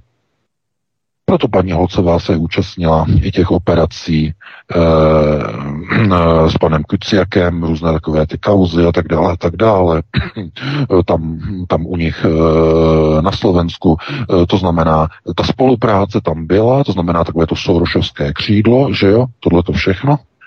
A to oni neřeší, teda oni řeší toto, ale oni neřeší to, že teď je velká kampaň, teď je velká kauza, že ohledně toho, jakým způsobem benefitují soukromé společnosti, soukromá SROčka, soukromé akciové společnosti ze státních zakázek díky covidovým dotačním titulům. To znamená, stát tady nasype čtyři sta milionů do nákupu, nebo půl miliardy do nákupu prostě očkovacích látek na dva měsíce.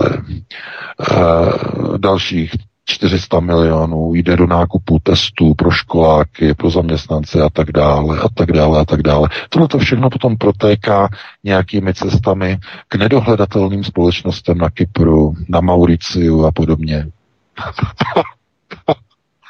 A, a vy potom se ptáte, a z čeho jsou financovány politické strany v České republice v době covidové krize? Hm?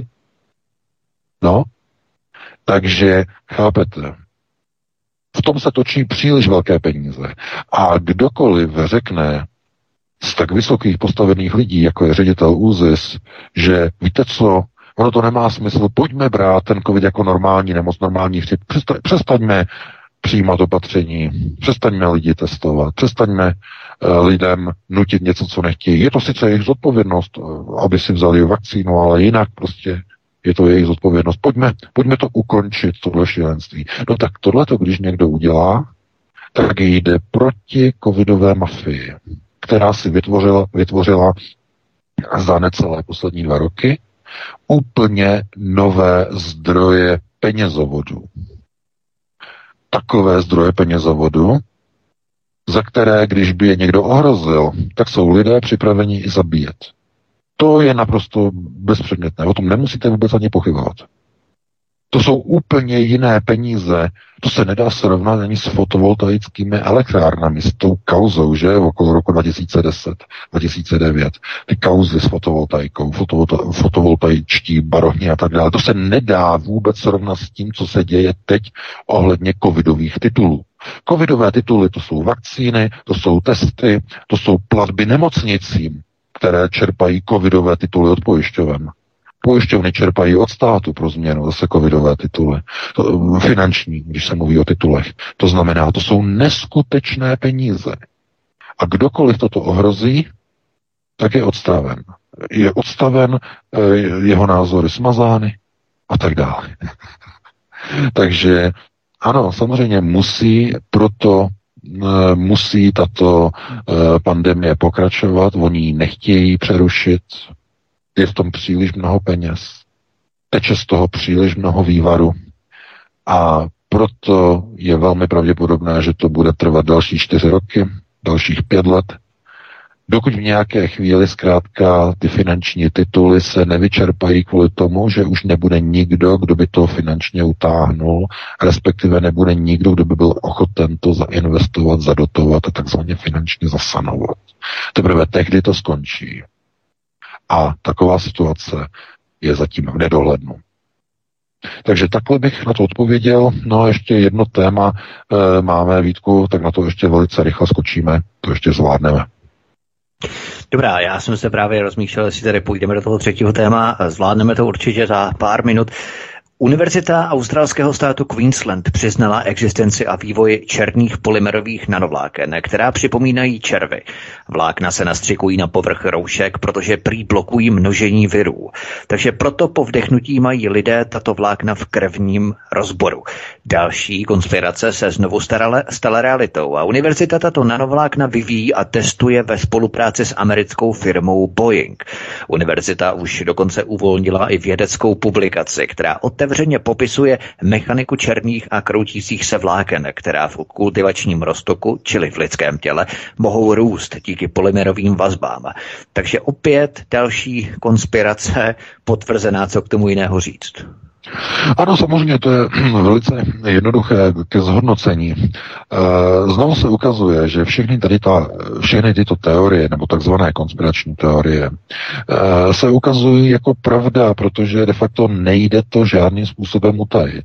A ve chvíli, kdy globalčeky to nedokážou utajovat, tak to většinou publikují a přiznají, ale ne formou toho, že by někdo prostě řekl, sorry, my jsme vám celou dobu lhali a kecali a popírali jsme něco, co byla pravda. Ne, ne, ne, oni to udělají jinak. Oni to uh, uveřejní formou odhalení a objevu. A tomu se v angličtině říká confirmation by revelation. To znamená potvrzení odhalením, něčím zkrátka jakoby co je nové, co teprve vzniklo. A tím se k tomu oni přiznají, ale ne formou typu my už to máme, my už to používáme, sorry, že jsme vám kecali. Ne, ne, ne. Oni to udělají formou něčeho, co je teprve nové, něco, co se teprve zkoumá, něco, co teprve by mohlo být nasazeno někam, aby zkrátka ta možnost byla potvrzena, že to existuje, aby už to nemohlo být popíráno, aby ne, nemohlo aby oni nemuseli to popírat, to znamená, ono už to existuje a oni teď se přepnou do jiného režimu. Oni řeknou, ano, ono to funguje, ono to existuje, ale ještě to není mezi populací. A tím oni získají zase opět co? Globalčiky čas na další odklánění pozornosti. To znamená, získají čas a dál budou e, tvrdit, ne, ne, ne, ještě to není mezi populací, ne, ne, ne, zatím je to součástí výzkumu a tak dále a tak dále. Uběhne zase nějaká doba a oni řeknou, ano, už je to mezi lidma, my už to používáme ve vědecké studii na speciální látce, ale pozor, ne, ne, ne na veřejnosti, jenom tam a tam a tam v těch klinických studiích mezi těma lidma, jenom tam a tam a tam, ne, ne, ne, ještě to není na všech lidech, ne, ne, ne. A znova to budou popírat, že to není na široké populaci. Není to nic jiného než salámová metoda, dámy a pánové. Oni nemůžou všechno přiznat naraz. Chápete? Proto se používá metoda confirmation by revelation. To je klasika při přiznávání některých faktů, které už se dále nedají popírat. Znamená, je to trochu jako, můžeme mít z toho radost, že to konečně je venku, že za prvé černá vlákna existují, černá vlákna se kroutí, černá vlákna skutečně mají souvislost s covidovými terapiemi, nikoli s očkováním, s terapiemi, že je to oficiální, je k tomu dokonce vědecká studie, je už to odhaleno a nikdo už to nemůže popírat. To je na tomto skvělé. Ale e, není to o tom, e, že bychom e, mohli nějakým způsobem slavit a říkat, no tak oni se konečně přiznali, protože k tomu samozřejmě nikdy z jejich strany nedojde, ze strany globalistů. No takže takhle bychom to uzavřeli, máme dvacet jedna nula dva.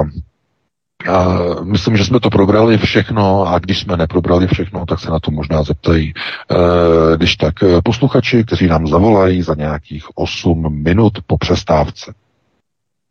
Přesně tak, dáme si pauzu. Já bych jenom vyzval a vybídl vás, milí posluchači, protože zase minule jsme tady dostali několik e-mailů, záplavu e-mailů, tady spíš bych řekl, i na Odyssey jste nám vytýkali, že jsme tady zase nikoho nechali vykecávat a tak dále. Když se nikoho necháme povídat pět minut a nepřerušíme to, tak nám spíláte a nadáváte, že ho necháme vykecávat. Zase, když někoho přerušíme za minutu nebo za minutu a půl, tak nám zase jiná skupina z vás nadává, že lidem skáčeme do řeče, že je přerušujeme. Mě už to vážně nebaví tohle to řešit.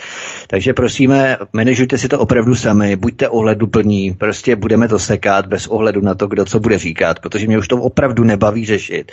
A mám toho plné zuby a leze mi to krkem.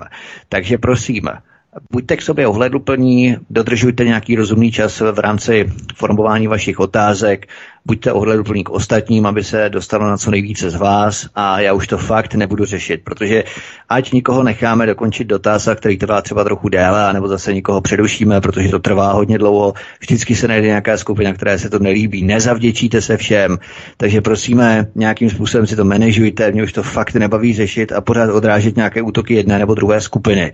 Pořád to též a fakt mě to leze krkem. Takže tolik jenom pro vás, prosíme, opravdu stručně formulujte vaše otázky, tak do minuty, do minuty a půl, samozřejmě ne, jenom pár slovy, to asi určitě ne, jo, aby zase nebyl ten druhý extrém, ale prostě tak nějak rozumně, a my se budeme snažit odbavit co nejvíce z vás. Takže budeme se těšit na vaše otázky. Od mikrofonu Svobodného vysílače vás zdraví Vítek. S námi je tu Petr Václav ze studia Midgar, který vám sdělí telefonní čísla a bude brát vaše hovory příští, třetí, poslední hodinu našeho vysílání. A naším, naším hlavním hostem je šéf redaktor alternativního zpravodajského serveru Aeronet tečka cé zet, pan vé ká. Budeme se na vás těšit. Hezký večer. Prosíme, pomožte nám s propagací kanálu Studia Tapin Rádio Svobodného vysílače C S. Pokud se vám tento nebo jiné pořady na tomto kanále líbí, klikněte na vaší obrazovce na tlačítko s nápisem sdílet a vyberte sociální síť, na kterou pořad nasdílíte. Jde o pouhých pár desítek sekund vašeho času. Děkujeme. Tak, je to s těma zádama, jak to říkala jedna naše posluchačka, je to někdy složité. Já jsem se ještě nedopídil to, jak to ten pan Hejma myslel, ale rozhodně, až to budu vědět, tak se s vámi o to určitě, ale určitě rozdělím. No ale zatím si musíme vysečit s tím, co máme. Já si jenom zeptám, jestli už oba aktéry máme nachystané. Vítku, jste připraveni? Halo, halo, Vítku? Halo, halo. Jo, já tady jsem, Petře, já měl zapnutý mikrofon, pardon, omlouvám se. Pohodě. Jsem tady. vé ká? Ano, ano, jsem tady, jsem, jsem. Tak, já, já bych trošku vé ká netradičně, protože mně se sešlo hodně dotazů na článek, který si napsal před volbama ještě, někdy tuším ve středu, že to vyšlo. A mm-hmm. právě, že lidé z alternativy se hodně dotazovali, jak to vé ká myslel, když napsal, že Češi mají Sofínu volbu a v podstatě budou volit Babiš, antibabiš, a jakože se tam vůbec nezmínil o tom, co celý rok tady vlastně říkáme, že také jsou nějaké strany v alternativě. Tak jestli byste mohl nějak trošku přiblížit, posluchači byli někteří docela hodně rozuzlení. Mm-hmm. No, jistě, no samozřejmě, protože to je právě otázka toho, jestli jedete konceptuální gramotnost, anebo jedete emocionální e, přístup k vnímání svého okolí a svého světa. Jo, protože to se velmi radikálně odlišuje. To znamená, pokud jedete konceptuální gramotnost, tak se nedíváte na toho, kdo je vám sympatický, nejedete empatii, nejedete emocionální stránku politiky, ale jedete čistě tu politiku, která de facto vám zaručuje snadnější přežití v systému globalizovaného plánu na likvidaci jednotlivých národů, států, kultur a společností. To je potom diametrálně odlišné vnímání. To znamená, buď volíte někoho pro svůj dobrý pocit, že máte učiněno zadost, ale nemáte vliv na procesy řízení, anebo volíte e, to, jak se tomu někdy říká, takzvané menší zlo, s cílem toho, abyste utrpěli v chystaných globalizačních plánech co nejmenší škodu svojí, škodu své rodiny a svých dětí. To je Sofina volba. A k tomu každý přistupuje podle svého rozhodnutí. To nikdo nikomu ani nemůže říkat, jestli ty musíš volit konceptuálně, tak je to správné, nebo ty musíš volit jenom emocionálně, protože tak je to dobré ve smyslu morálního přístupu k vlastní integritě, k vlastnímu charakterovému chápání světa, i bez toho, když vy vlastně víte, že nebo tušíte, nebo máte nějakou představu, že stejně de facto ten daný subjekt nebo daná strana nebo daný, pokud je to kandidát na prezidenta, tak daný kandidát nemá na žádnou šanci na zvolení.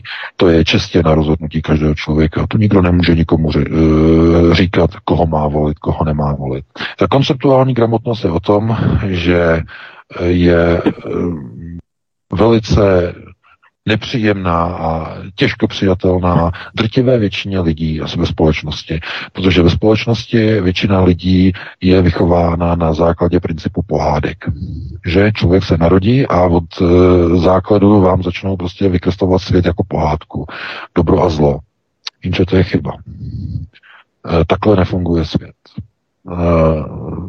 Děti by měly být vychovávány trochu spíš, spíše na principu vlastního vnímání prostředí, jakým způsobem ostatní procesy řízení, které se nacházejí okolo nás, mohou zlepšit náš život, nebo nám ho můžou naprosto zlikvidovat. To je konceptualita. A jenom těžko je, nebo jenom Těžce lze potom někomu vysvětlovat, kdo byl vychováván na principu pohádek, že najednou se má řídit konceptuálně. Protože ta konceptualita vám nezaručuje dobré řešení. Pouze přijatelné řešení ve srovnání s tou druhou možností, s tou druhou alternativou, jestliže jsou zvoleni globalisté, jestliže jsou zvoleni kádři, kteří usilují o vaši kompletní likvidaci. Takže takhle se na to musíte dívat. To znamená, nikdo vám nemůže říkat, koho máte volit, a nikdo nemůže být zklamán, že volby dopadly tak, jak dopadly, dopadly výborně. Já říkám, sto tisíc lidí je stále skvělé číslo na to, na kterém se může stavět v rámci vlasteneckých procesů, s tím, že já zdůrazňuji, že to bude, že to bude rok od roku horší. Na to se musí prostě všichni připravit. To s tím se nedá bohužel vůbec nic dělat. Znovu, to, co jsem říkal v první hodině. To, koho si národ volí, to je reflexe, odraz společnosti. Vláda je zrcadlem společnosti, v jaké se nachází. S tím zkrátka nic nedokážeme udělat ani na alternativě. Takže takhle by na to odpověděl a dáme prostor dalšímu volajícímu. Potom máme tady. Díky. Tak, dobrý večer, jste ve vysílání, položte otázku. Halo, halo, slyšíme se? Oh, tak opět ticholéčí. Takovou budeme do... proti covidu i ticholéčí proti covidu taky, tak budeme zdraví všichni tady v rámci zimní, podzimní sezóny. Tak posluchač to asi vzdála, nebo tam vysí stále na telefonu. Ty jako nebo se nevím. Nás bojí, nebo se nás bojí třeba. Nevím, já to... ale máme tady dalšího volajícího. Fajn. Dobrý večer, jste ve vysílání rovnou, položte otázku. No dobrý den, tady u televize, tady, tady Eva. Já bych se chtěla zeptat, jestli ještě my máme nějakou naději. My co se nechceme nechat očkovat. A jestli ano, tak jakou. Děkuju. Na shledanou.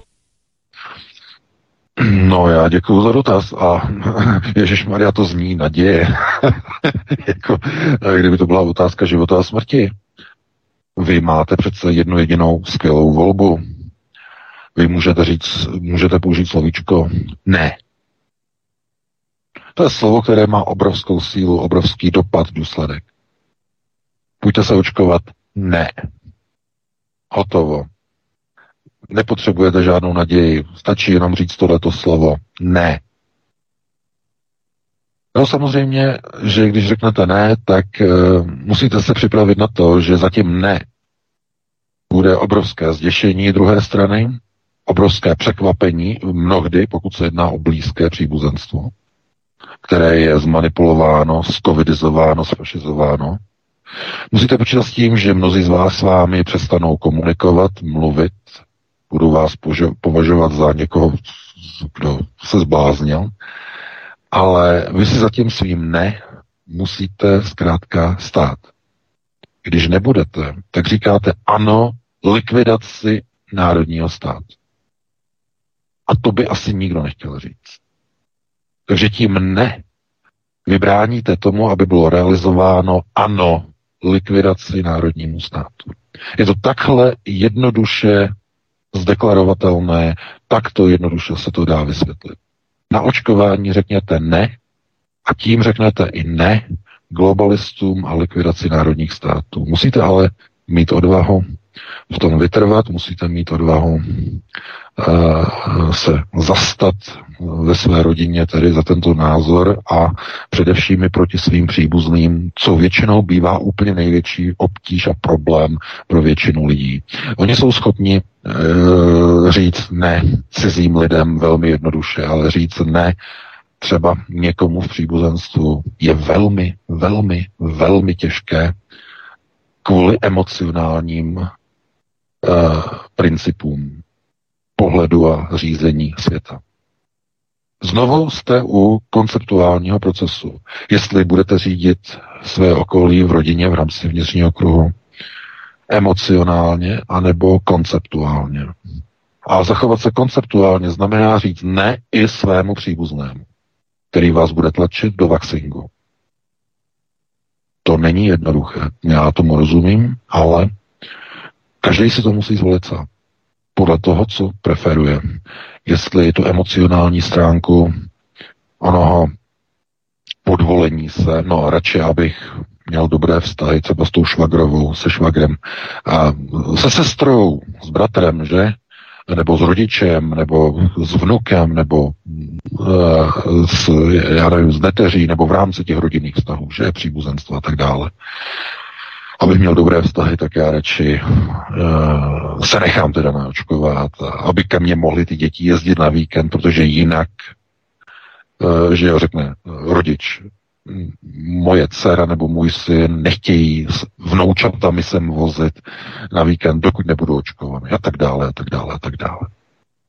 Takže to je na rozhodnutí každého člověka. Jestli půjde tou cestou toho striktního ne, anebo ohne ta záda a řekne, já jsem nechtěl se nechat očkovat, ale oni nebo ony okolnosti mě donutili. A to si každý musí rozebrat sám. Takže na, takhle na to odpovím a dáme prostor dalšímu volajícím. Já jenom, abych, já opravdu nechci zvažovat, V K, znevažovat teda V K, to, co si prohlásil, to velmi hluboké, velmi pravdivé, ale já jenom doporučím, tak trošku to odlehčí přece jenom, až budete mít svatbu a budete se vdávat nebo ženit, tak před tím oltářem vám doporučuji, abyste řekli přece jenom to ano, ono to zní přece jenom tak trochu líp na té svatbě, tak jenom, tak, tak, Petře, pojdeme na další posluchače. Vítku, ty manipuluješ normálně. Tak jste ve vysílání, položte otázku. Dobrý večer. Dobrý večer, tady je posluchač Jirka z Prahy. Mám dotaz na pana V K. Jak to bude podle něho, ne, či podle jeho názoru, řešeno s lidmi, kteří si vzali půjčku například z českých spořitelny a dojde buď to převodu z české měny na euro, či k devalvaci koruny. Po případě, pokud nelze splácet, k čemu dojde? Zabavení majetku a teď nebo mluvíme, mluvíme, teď o půjčce, mluvíme teď o půjčce, která byla vzata v jiné měně, v cizí měně? Nikoli, v české. V české. A banka nemůže vám převést váš úvěr na jinou měnu, pakliže to není ve smluvních podmínkách. Jasně, ale pokud se převede měna v daném státě, na euro. Vymyslíte, vymyslíte jako přistoupení, vymyslíte přistoupení České republiky k euru? Takhle je to myšleno? Ano, tak. Jo, dobře, dobře. Mhm, mhm. Aha, tak děkujeme, mějte se hezky a hezký večer, díky. Taky děkuji, děkuji hezký večer, naschle. No, no, no. Já děkuji za dotaz. Já to potřebuji jenom upřesnit, abych věděl, na co odpovídám. Ano, přistoupení e, k eura. Prosím vás, tohle to se řeší v rámci takzvaného konvergenčního programu, kdy stát musí mít uh, schodek státního rozpočtu po dobu čtyř let menší než dvě procenta. Doufám, že si pamatuju to číslo správně.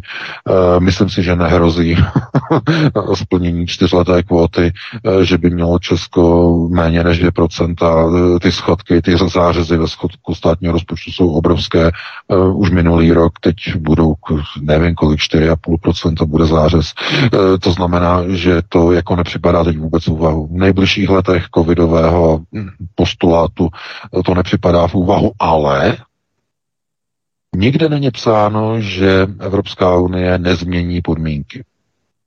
Třeba i jenom dočasně řekne, ta podmínka dvě procenta už není taková, jaká byla, už třeba je to jenom pět procent. To znamená, můžou se změnit podmínky. A pokud by tedy došlo ke změně, tak je to vždycky nějakým tím konvergenčním, eh, v rámci toho konvergenčního programu je to takzvaný ten převodový poměr, to znamená ten rate, který bude nastavený mezi korunou a eurem v okamžiku ke dni daného přístupu. S většinou vypočítává ten rate za eh, minimálně, jestli si vzpomínáte, tak když naposledy tam na Slovensku, když přistupovali, myslím v roce dva tisíce deset nebo devět, a teď si nepamatuju, přistupovali k euru, tak tenkrát v médiích bylo psáno, že se ten poměr vypočítával z ekonomického výkonu republiky za poslední, myslím, tři roky, že se ten poměr vypočítával s tím, že tam je nějaká takzvaná validita poměrového růstu, kdy se e, zdůrazňuje a v tom převodovém kurzu se e, upřednostňuje výkon za posledních šestnáct měsíců s tím, že když je tam růst, tak to jde v podstatě jakoby do plusu, když tam pokles, tak to má nějaký vliv na zhoršení toho kurzu. To znamená, to je převodový poměr, který není skokový někde v okamžiku k danému datu, ale je to rozpočítané, rozložené do nějaké míry. A teď, pokud by Česká republika přistupovala k euru někdy třeba za tři, čtyři roky, pět let, šest let, tak by se do toho konvergenčního programu započítávala po covidová, ale spíše covidová léta, protože ten covid bude ještě pokračovat minimálně e, okolo roku dva tisíce dvacet pět, ještě bude pokračovat, to je v plánu. To znamená, že by do toho byla započítávána velice hubená, respektive velice zadlužená covidová, postcovidová nebo, nebo průběžně covidová léta, s velkou stagnací, s velkými výdaji, mluví se o stagnaci, stagflaci, o dalších věcech a přistupovat v takovém okamžiku k euru by byla ekonomická sebevražda, protože bez ohledu na to, jak by to bylo nastavené, tak by to bylo nastavené nevýhodně. Protože ty převodové kurzy, i když banky budou se snažit maximálně držet hladinu kurzu korun někde okolo dvacet pět korun, v dlouhodobém horizontu je to neudržitelné. A už teď se hovoří o podpoře pro exportní české ekonomiky. Zatím ještě ne, ale někde v průběhu příštího roku pro exportní pobídka na oživení české ekonomiky, oslabením české koruny někam ke dvacet sedm korunám, někam dvacet sedm padesát někdy v průběhu příštího roku na podpoření ekonomiky s tím, že spíš bych se přikláněl, že to bude o něco víc, dvacet osm, dvacet osm padesát ke třicet korunám v následujících dvou letech. Na podporu ekonomiky, vývozní, exportní, protože to, co se stalo teď se Škodou, se Škoda Auto, je pouze prvním budíčkem. A bude to obrovský zářez do, do propadu příjmu ekonomiky státního rozpočtu. Škoda Auto do konce roku zastavila výrobu. Tohle to se bude prohlubovat samozřejmě. Takže v této chvíli, že by někdo přistupoval, nedovedu se představit, kdo by v této chvíli vstupoval do eurozóny, kdo by chtěl přijat, přijmout euro. Nemám dokonce ani představu, že by to udělala pětikoalice, ani tam nejsou takoví zbojníci, aby do toho šli, protože by to byla likvidace jejich politických kariér. Není to, myslím si, teď v této chvíli aktuální, ale nemůžeme vědět, s čím přijde Evropská unie, nemůžeme vědět, jestli například nebude chtít zatlačit na Českou republiku k rychlému vstupu výměnou za něco. A teď co bude to něco? No, může to být například, že Evropská unie přijde s nějakým balíčkem, který bude pouze exkluzivní pro země eurozóny. A to by mohl být nátlakový mechanismus na vstup České republiky do eurozóny, k přijetí eura. Něco, co by opravdu bylo natolik lákavé pro tu koaliční vládu, že by uh, přistoupila k euru za tu výměnu, aby dosáhla na některé ty dotační tituly, které by byly vyčleněny čistě jenom pro členy eurozóny. Uh, není to vyloučeno, zatím uh, Evropská rada ani Evropská komise o ničem takovém zatím nemluví, protože je to příliš citlivé téma. Uh, Německo do toho nechce příliš vrtat, protože samozřejmě česká laciná výrobná, že, že Midland, to je pro mě, pro ně naprosto něco, co jako by bylo jako rodinné stříbro, že říkají rodinné stříbro sudeťáci o českém prostoru. Takže tohleto není úplně až tak aktuální, ale pokud by šlo o hypotéky, tak hypotéky samozřejmě, které by byly nejenom hypotéky, že, ale všechny české korunové účty vždycky v noci z, ze starého dne, kdy platí stará měna na nový den, kdy by bylo přijato euro, se automaticky překlopí podle převodového kurzu do eura, by se překlopili podle nějakého toho zmíněného převodového poměru. S tím prostě neuděláte vůbec nic. Když se vstoupí do eurozóny v době, kdy je, kdyby byla koruna silná, tak by na tom lidé vydělali. Když se, když se vstoupí do eurozóny ve chvíli, kdy je oslabená měna, tak na tom lidé na tom převodu prodělají. To je zkrátka taková realita. Takže takhle bych na to odpověděl a pustíme se do dalšího volajícího, pokud máme. Dobrý večer, jste ve vysílání, položte otázku. Dobrý večer, tady Jiří, zdravím tímto pana V K, děkuji mu za krásné poslední dvě knihy, jsou úplně úžasné. Jenom dvě věci, jednou jsem chtěl říct se té paní, jak má problém říkat ne, tak já doporučuji si dát třeba závazek na čtyři dny a na každou odpověď říkat ne. A je velice zajímavý sledovat právě to okolí a jak jako lidi reagují, když vždycky ta odpověď od nás je záporná. Taková zajímavost.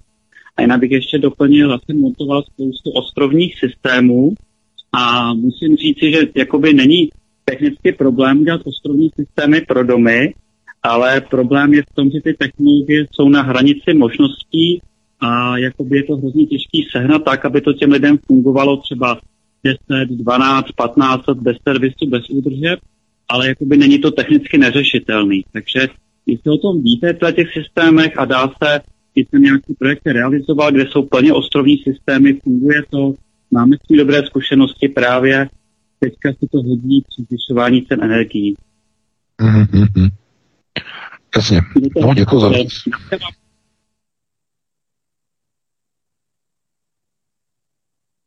Tak, V K, můžeš povídat. Naschledanou, děkujeme. No, no, no, takhle. Ano, samozřejmě, ostrovní systémy. Jenže tohleto, co propagují globalisté, co je i tady v Německu a co je vlastně i ve Francii a de facto oni to chtějí realizovat všude, v celé Evropské unie, unii.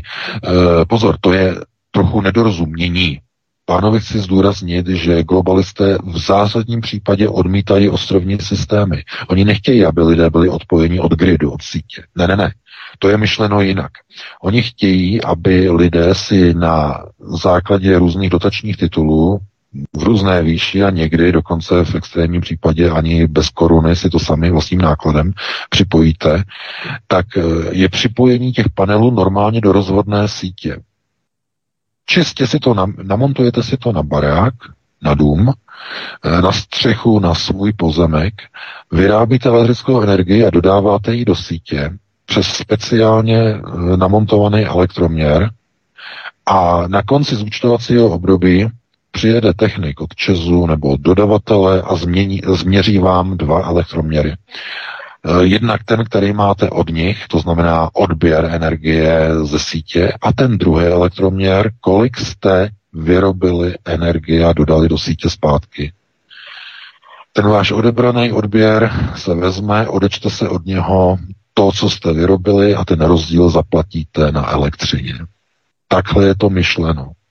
Jo? Tímhletím způsobem. Žádným jiným, žádné ostrovní systémy. To by byla tragédie. To, víte, co by to, víte, co jsou ostrovní systémy? No to je osvobození člověka. To je to poslední, co by globalisté chtěli. Oni říkají, největší hrozbou jsou ostrovní systémy. V žádném případě je třeba lidem zakazovat ostrovní systémy. V Americe dokonce lidem za- zakazují pěstovat na zakoupených pozemcích jídlo.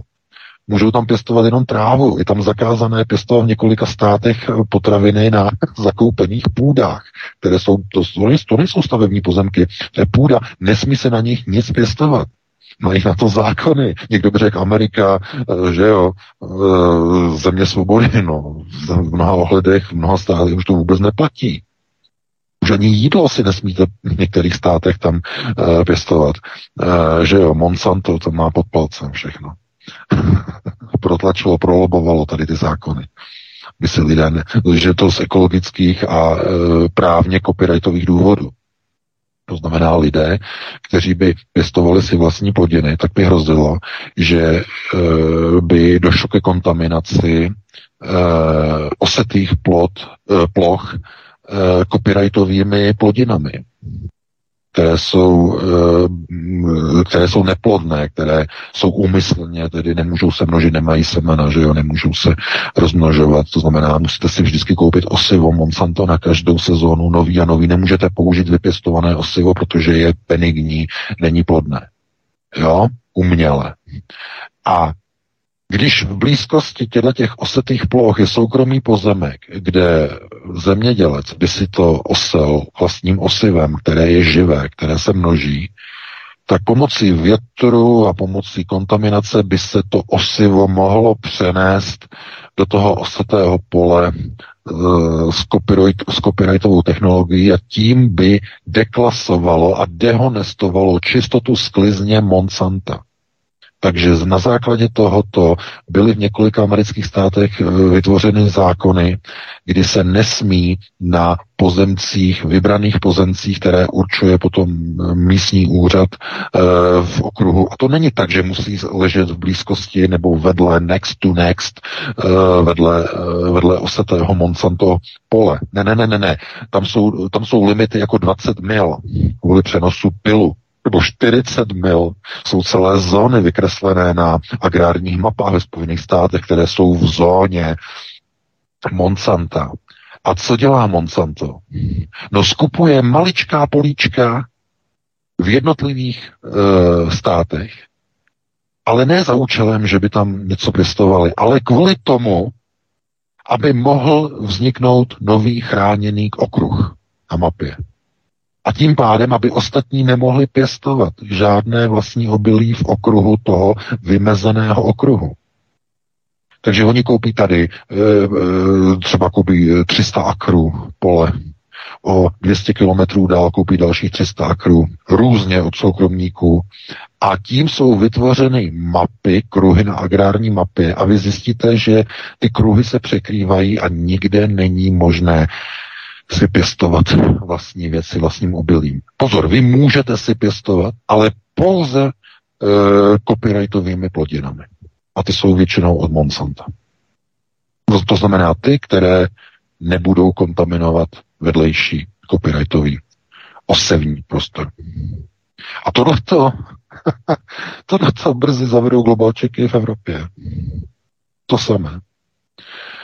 To, že to zatím není, to je kvůli tomu, že Evropa je v mnoha ohledech ještě zpožděná, že jo, ty procesy nejsou v Evropě tak rychle, ale nemyslete si, tohle to přijde velmi brzo a spolu s tím přijde velký tlak proti ostrovním systémům, bude snaha proti nim bojovat podobně jako už v některých státech, kde nedojde ke kolaudaci domu, jestliže není připojen do sítě.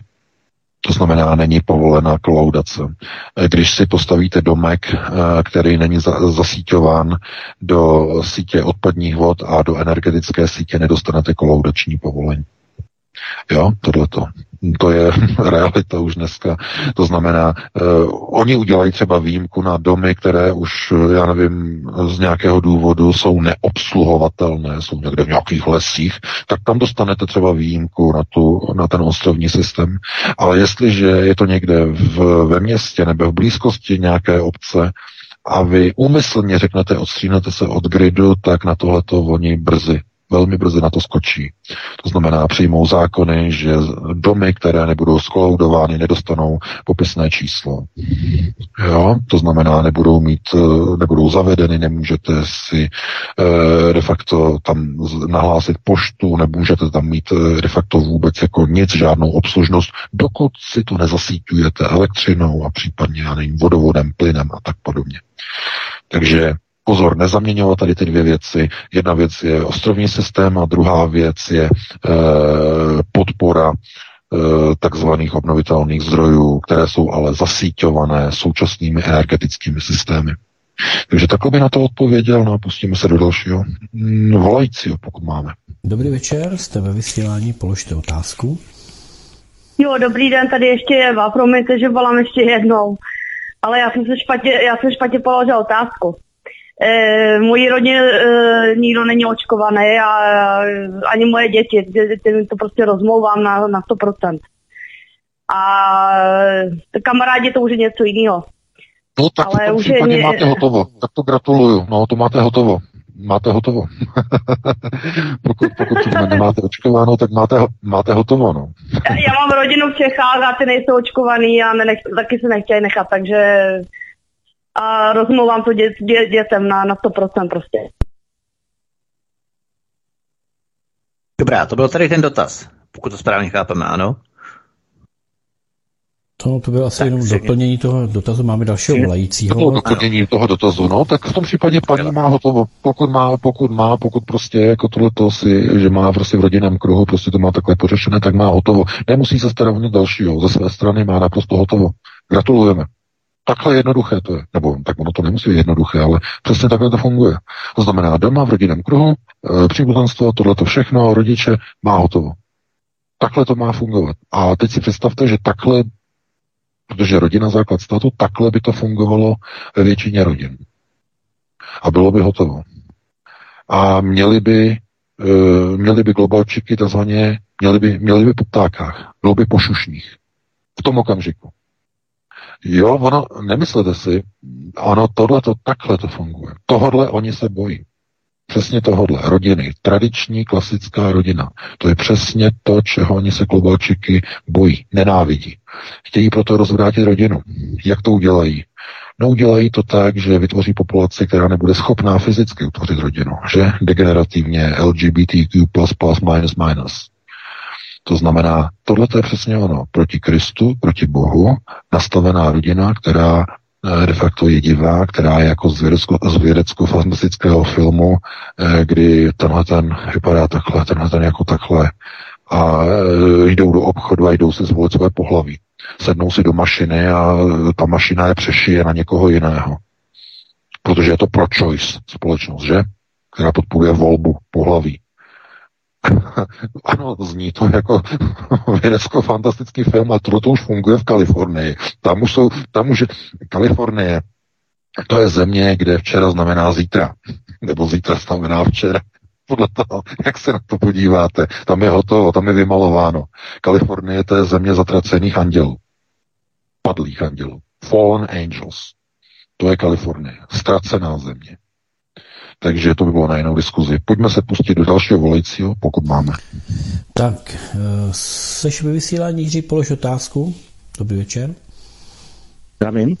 Já mám jednu otázku, ale nejdřív bych chtěl ještě zareagovat na ten ostrovní systém, jak si tady probíral, protože soused si nechal teď udělat ostrovní systém, nebo tuhletu solární elektrárnu vlastně od Innogy, a mám tady od něj eh, fakturu a eh, jak vím, jak to funguje, protože trošku elektriku rozumím. Koupil jsem si sám solární panel, mám sto amperovou baterku, kterou používám v létě, když eh, kempuju nebo jsem v přírodě na loď a tak. Eh, mám u toho měnič, to jsem si dělal sám, ale teď tady mám přímo tu nabídku od Innogy a je tam nějaký fíl, eh, protože jsou tam, je to za tři sta sedmdesát čtyři tisíc, Eh, od prvního října tam eh, vlastně polovičku, že zaplatí stát po třech měsících eh, po kolaudaci, takže to vyjde nějakých sto osmdesát sedm tisíc a je v tom eh, dvanáct panelů, eh, který dá čtyři celá pět kilowatthodin a je tam baterka eh, deset kilowatthodin a je to, funguje to tak, že i při výpadku napětí sítě, to jede. Jo. Takže jako eh, nevím, nevím, kde je ten začervaný pes, ale prostě eh, při tom výpadku to dokáže dávat eh, z ty baterky deset kilowatthodin, což auto má padesát kilowatthodin, nebo Tesla má sedmdesát až kilowatthodin, takže ta baterka dokáže jako docela dlouho jakoby napájí ten dům. No. Takže to jsem chtěl říct, je ten příklad. No, deset hodin, děkuji za dotaz. No. Samozřejmě. Já, hezky, opravdu já jsem říkal, že budeme zkracovat dotazy, jo. Nezlobte se mě, jo, to taky nepříjemný, ale jasný. Prostě zase lidi se na nás asi použije nechává okay. dlouho nikoho mluvit. Jasný. Tak děkujeme a taká povídej. No jasně. Samozřejmě já tady o tom mám trošku přehled o tady těch uh, fotovoltaických systémech. Uh, ano, deset kilowattů samozřejmě strašně málo. Jo, to je, si vezměte jenom klimatizace vám bere, když máte nějakou trošku slušnější, která někde jede, tak jenom ta v létě třeba si vezme kilowatu. Jo, a když máte deset, tak pustíte si sporák, který máte elektrické a de facto jedete třeba tři hodiny. Jo? Ano, pokud vezmete jenom třeba úsporné žárovky, byste jenom svítili, samozřejmě tak ano, tak to vydrží třeba tři čtyři dny v celém baráku pro toho, jak je velký. Ale eh, tohleto je trochu myšlené trochu jinak. Ten hlavní systém, proč dochází vlastně k těm dotacím, co znamená přímo, protože tihleti dodavatel energií, jako je Innogy a další, tihle nabízí kvůli tomu, protože z toho samozřejmě mají peníze, protože to jsou dotační tituly a čerpají takzvané programy ze státu, to znamená stát to nejprve posune společnosti, jako je Innogy. A ona, když má určité procento obnovitelných zdrojů, tak, milí pane, tam jde o to, ne, že by Innogy byly andělé, nebo že ČES by byl anděl, nebo já nevím, Bohemia Energy, která zkrachovala, že by byly andělé, že by chtěli, aby se měli uživatelé dobře. Ne, ne, ne. Víte, kde je tajemství? V čem je schované tajemství? Vy jste se ptal, že nevíte, v čem je jako ten zakopaný pes, tak já na to odpovím.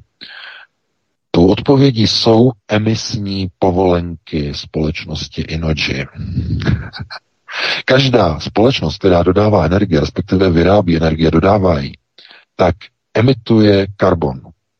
A na to, aby mohli prodávat elektřinu a prodávají elektřinu, tak musí nakupovat emisní povolenky na volném kapitálovém trhu.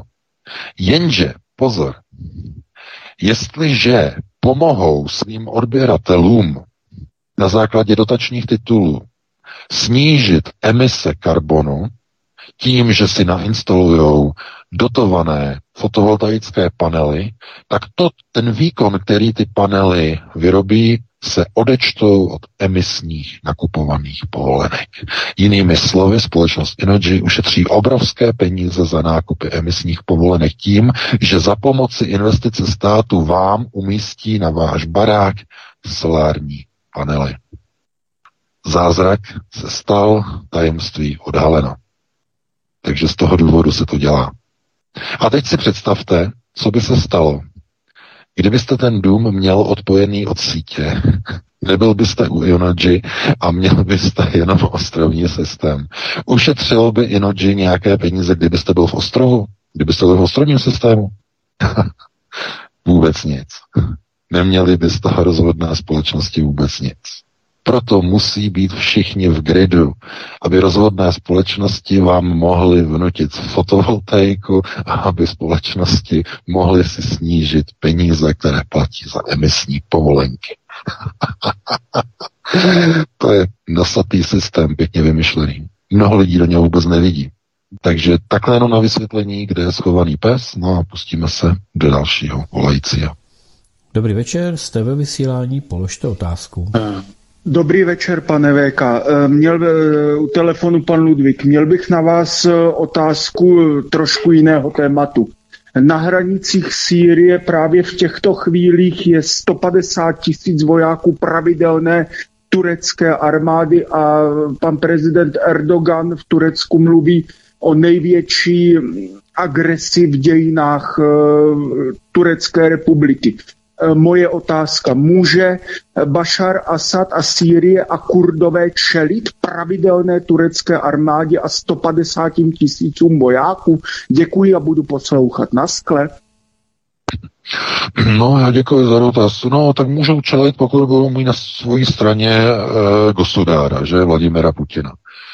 Pokud eh, Vladimir Putin z nějakého důvodu stáhne svoji podporu, tak eh, Bašar Asad nemá žádnou šanci. To je, takhle je třeba se na to dívat. Včetně Kurdů nemají naprosto žádnou šanci. To znamená, všechno je to otázka toho, jakým způsobem se zachová Vladimir Putin. Tam se bude lámat řídící karta. Protože Vladimir Putin je figura, která je pro z konceptuálního hlediska velice těžce čitelná. On je především kádrem Halachim.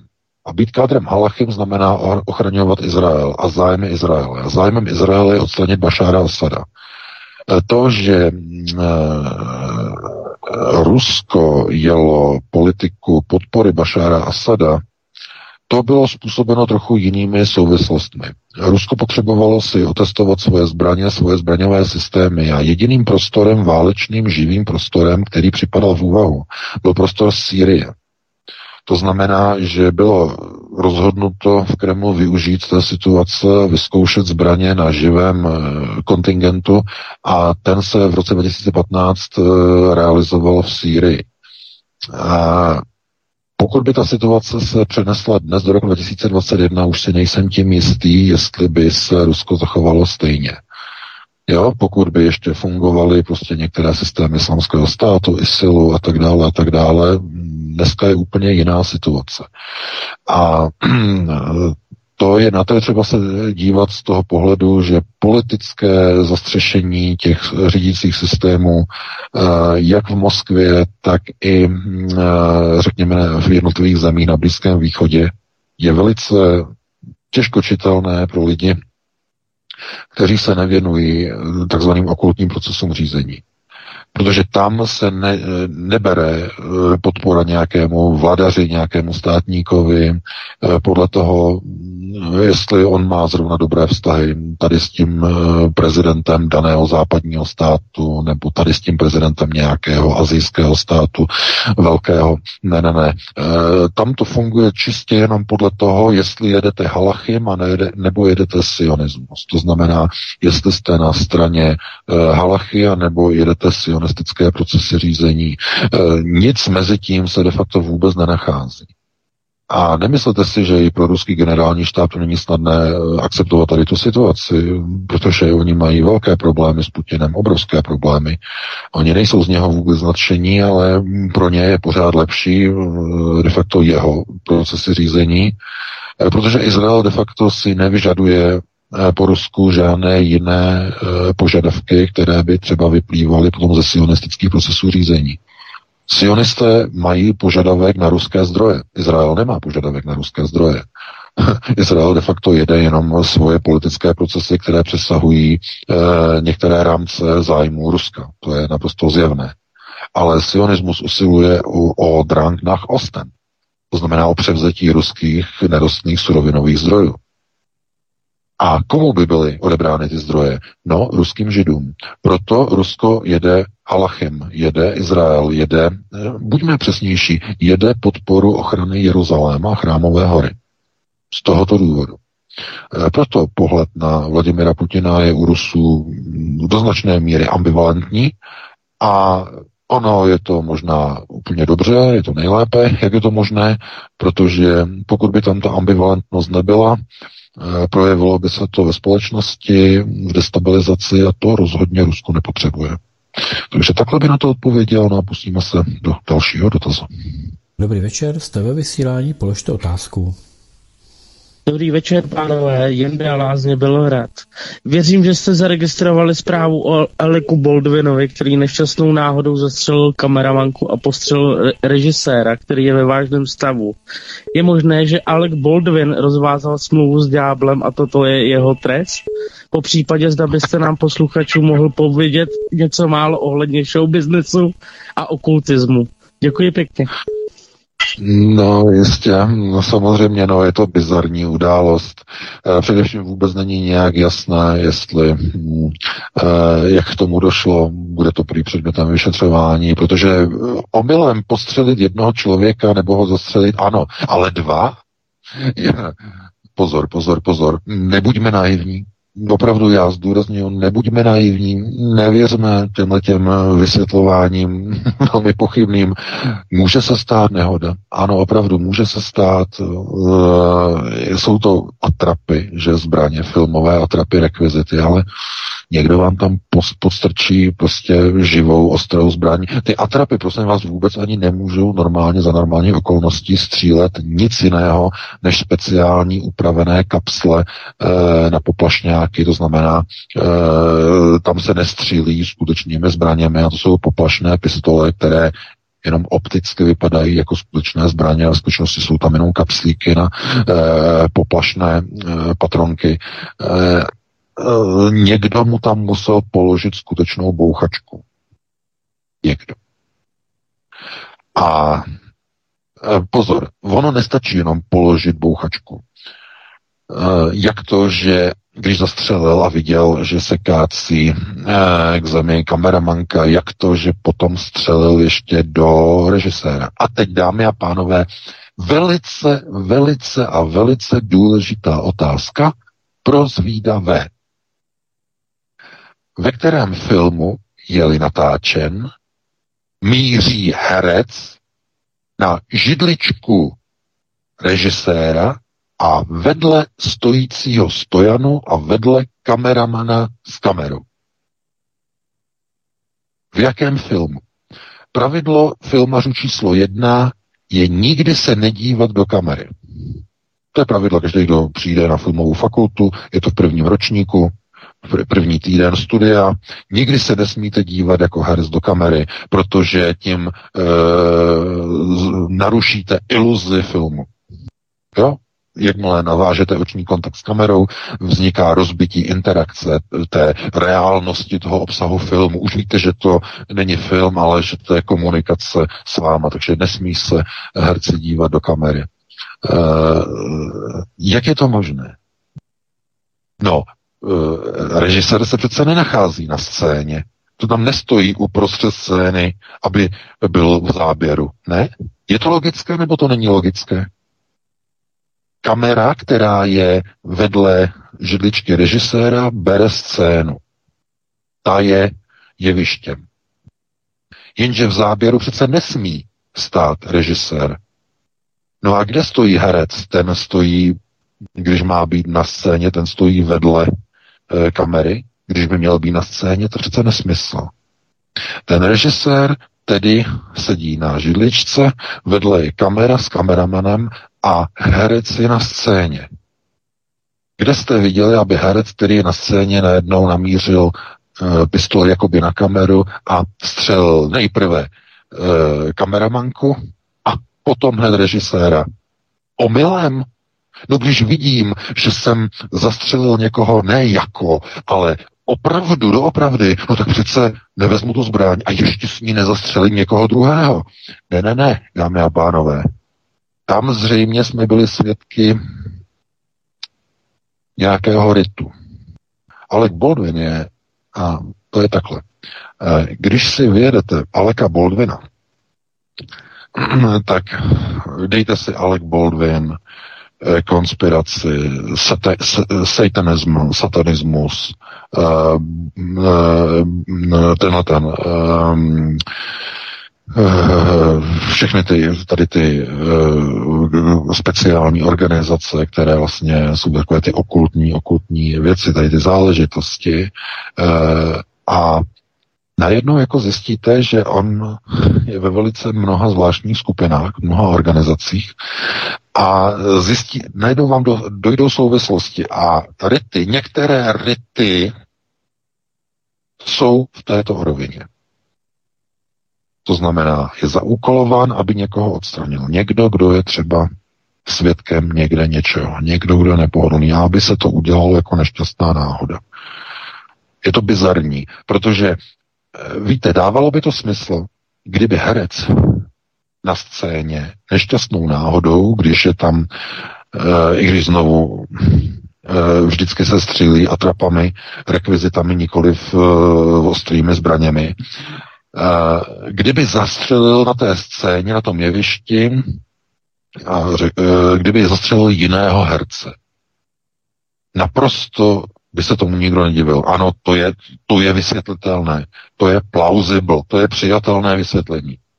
To znamená, na scéně je přestřelka, pistolník, zbojník a ten pistolník zastřelí zbojníka, jenže nejenom jako, ale doopravdy, protože má v ruce ostrou zbraň.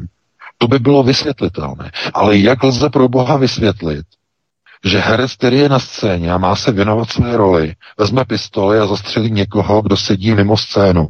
Kameramana, režiséra. Co je to za chucpe? To je přece nesmysl. Chápete? Zkuste se nad tím zamyslet. Takže okolo Hollywoodu různé ty Uh, ty kluby, že, ty Bohemian, uh, Bohemian Clubs a tady ty všechny, ty, které rů, různé ďábla a satana, že jo, uctívají. Nemyslete si to. Náhody, takovéhle náhody, tomuhle říkají nehoda? Já tomu nevěřím.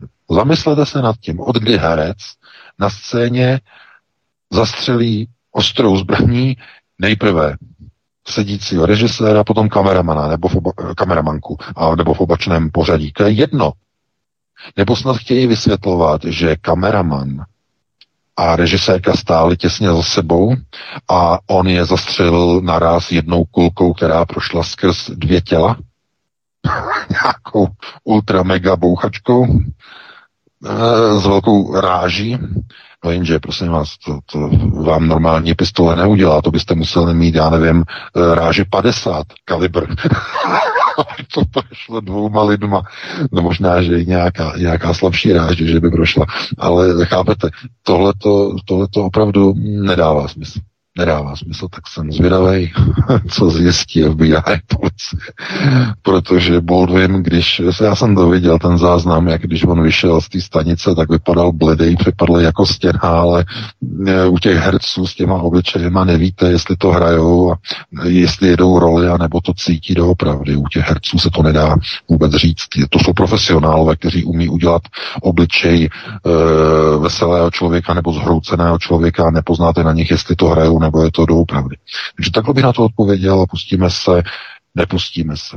Máme no, na já nevím, když jsme neřekli, že to bylo poslední, že jak se někdo čeká, tak no, stručně. No, no. Určitě. Čeká někdo na lince? Ano, Petře, ano, ano, ano, dáma dokonce.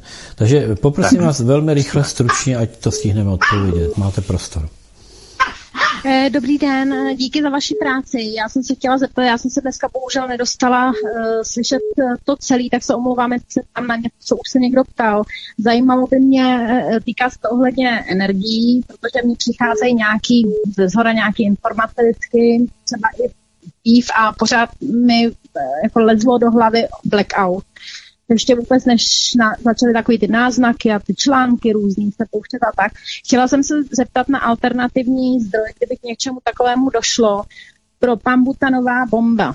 Protože já teda nevím, a jak jsem to nezjistila úplně, ale snad se vytváří z ropy a tu ropu oni nám taky nechtějí dávat. Tak jestli třeba nějakých pár let by byl, bylo možné mít jako alternativu dobrou, mít ten, tu, tu propanbutanovou bombu. Mm-hmm, Nebo jak se, jak to no, vidíte. Určitě, prostě, určitě. Protože já už jsem nějaký koupila, no. ale jestli mám koupit ještě víc prostě, protože mě to prostě pořád jakoby nutka, mám takový nutkání, tímhle s tím hmm. jako předzásobit, možná to zní hloupě, tak jestli byste mě odpověděl tady na to, budu moc ráda, protože tomu nerozumím. No, jestli to je no, alternativa no. dobrá, nebo ne. Uh-huh. Hezký večer, děkujeme.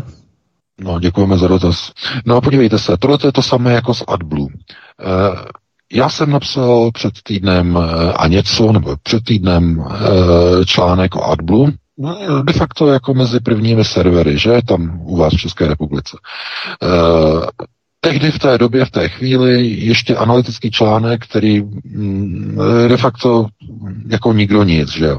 Uběhlo pět dní, šest dní a podívejte se na česká média. Všechna píšou o nedostatku AdBlue.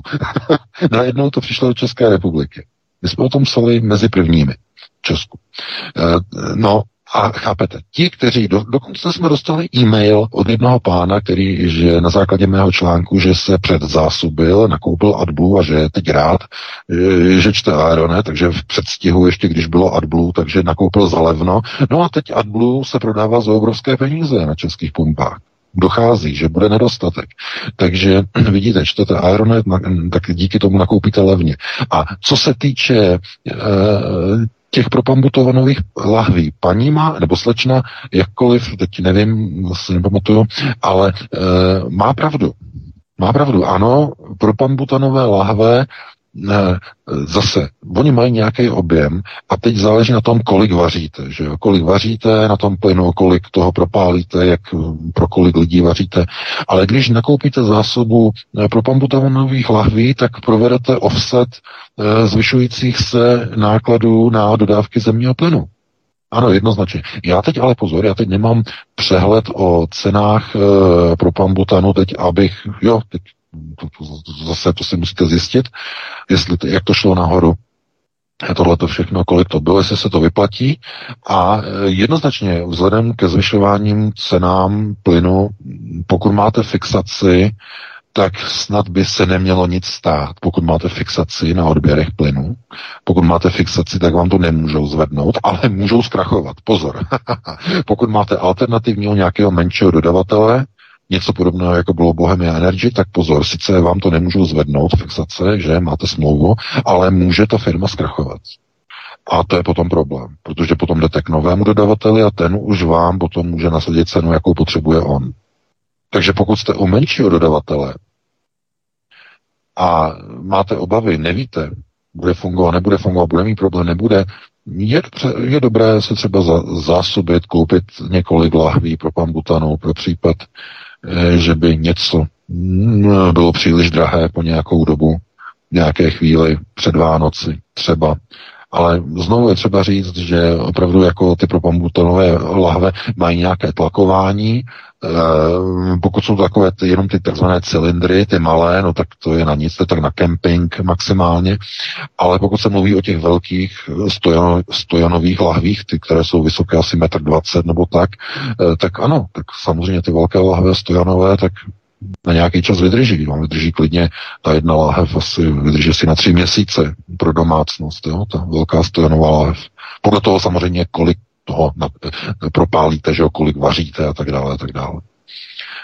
Takže musíte zvážit cenově, si to propočítat, jestli se vám to vyplatí, jak stabilního máte dodavatele plynu, jestli to je, já nevím, ČES nebo nějaká velká společnost, tak tam nehrozí, že by to zkrachovalo, ale pokud je to nějaký menší dodavatel, najdete si třeba na webovkách, kolik má odběratelů, nebo tak na diskuze se podíváte, tak tam třeba se vyplatí se předzásobit pro případ, pro strýčka příhodu, kdyby náhodou něco vyskočilo někde. Takže takhle bych na to odpověděl, je to poslední, byl to poslední dotaz, máme dvacet dva nula osm, takže se rozloučím s tebou Vítku, s tebou Petře, se všemi našimi posluchači, čtenáři. Doufám, že se vám to dneska líbilo, pokud ne, no tak co se dá dělat, a když si nás naladíte zase za týden po devatenáct třicet nebo v devatenáct třicet, tak opět se tady uslyšíme, doufejme, dáli pámbů, no a probereme aktuální témata opět z domova i ze světa. Do té doby vám přeji pěkný, úspěšný, pokud možno ne příliš drahý a předražený týden. Užijte si víkend a pro tuto chvíli krásnou dobrou noc. Já se připojuju, mějte se všichni krásně, V K moc děkuju, tobě také Petře a vám, milí posluchači, za vaše telefonáty, a pokud budete třeba i komentovat tento pořad na kanále Odyssey, kam se prosím zaregistrujte, protože to je velmi důležité, abychom postupně budovali tu platformu, která je necenzurovaná a která je svobodná, takže prosím zaregistrujte se na kanálu Odyssey a tam prosím komentujte a sdílejte tento pořad na sociální média. Moc vám všem děkujeme, mějte se krásně. Já se s vámi loučím. Počkejte si třeba v pondělí na krvavou historii C I A, poslední pátý díl, Clintonova mafie a tak dále. Bude to velmi zajímavé i z pozice Afghánistánu a drogových kartelů a tak dále. Dal jsem si s tím docela dobrou fušku, takže třeba se vám to i to bude líbit. Takže mějte se všichni krásně, hezký večer a mějte se hezky.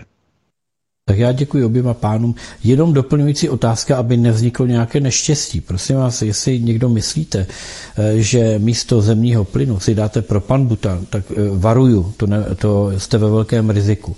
Pokud propanbutan, tak si kupte propanbutanový vařič k tomu, a nebo se ten váš stávající musí odborně přetryskovat a musíte ho také potom ano, nechat. Ano, ano. Musíte si ten vařič nechat potom zauditovat a bohužel revizáci na propanbutan nejsou, protože se jim to nevyplatilo, je to strašně drahé. Takže tady trošku narazíte, musíte opravdu být kompatibilní. Jenom, mhm. jenom, jenom dodatek, jestli ještě jsem v rádiu, jsem v éteru, jsem v éteru. Ano, ještě ano, ano, ano, ještě jedem. No, no, no, tak já k tomu dodám. Samozřejmě takhle to bylo myšleno v odpovědi eh, volající paní. Takhle to bylo myšleno, to znamená jako normální vařič pro panbutanový.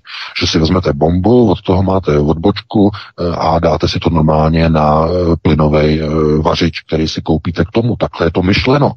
Není to hlavně myšleno tak, jako že si to napojíte na domácí rozvaděče plynu. To pro boha to, to, to snad ne, to snad není tak ani vůbec není myšleno. No veď, jo, a paní říkala, že tomu nerozumí, tak proto jsem to radši upřesnil. No, tak radši takhle upřesně, přesně tak. Je to, je to myšlené tak, že když budete chtít ušetřit peníze, budete mít obavy a takhle si to propočítáte, tak si normálně koupíte normálně vařič, takový to jsou s těma hořákama, namontujete si to na ten cylindr propanbutanový a vaříte normálně na té bombě. Máte tam ten stojánek, máte tam ten vařič a e, vaříte přímo na tom propanbutanu, ale nejde, nejedná se prosím vás o připojování nějaké bomby na trubky v baráku. Jo, takhle, protože tam jsou tu kontrolní systémy, tohleto to v žádném případě nesmíte dělat, takže aby to bylo jasně pochopitelné, o čem se tady bavíme, takže jenom takové doplnění, já jsem rád, že Petr na to upozornil, takže to je všechno, teď už doopravdy, dobrou noc. Tak, já si pamatuju v devadesátkách, ještě jsme taky vozili na chatu a měli jsme právě bomby z propanbutanu a vozili jsme to vždycky od městečka, které bylo pět kilometrů od nás a ty bomby jsme vozili prázdnou, vždycky za plnou a tak dál, takže to tady probíhalo před dvaceti pěti lety. Tak, to bylo opravdu všechno, mějte se hezky a taky se s vámi loučím, hezký večer. Ano, díky moc, doufám, že jsme všechno narovnali. No a vám, milí posluchači, děkuji za to, že jste byli s námi, že jste poslouchali, děkuji všem, kteří volali, omlouváme se všem, kteří jste se nedovolali, tak třeba zase příště. Dáme písničku a budu se s vámi těšit zítra na Midgardu, opět tedy naslyšenou.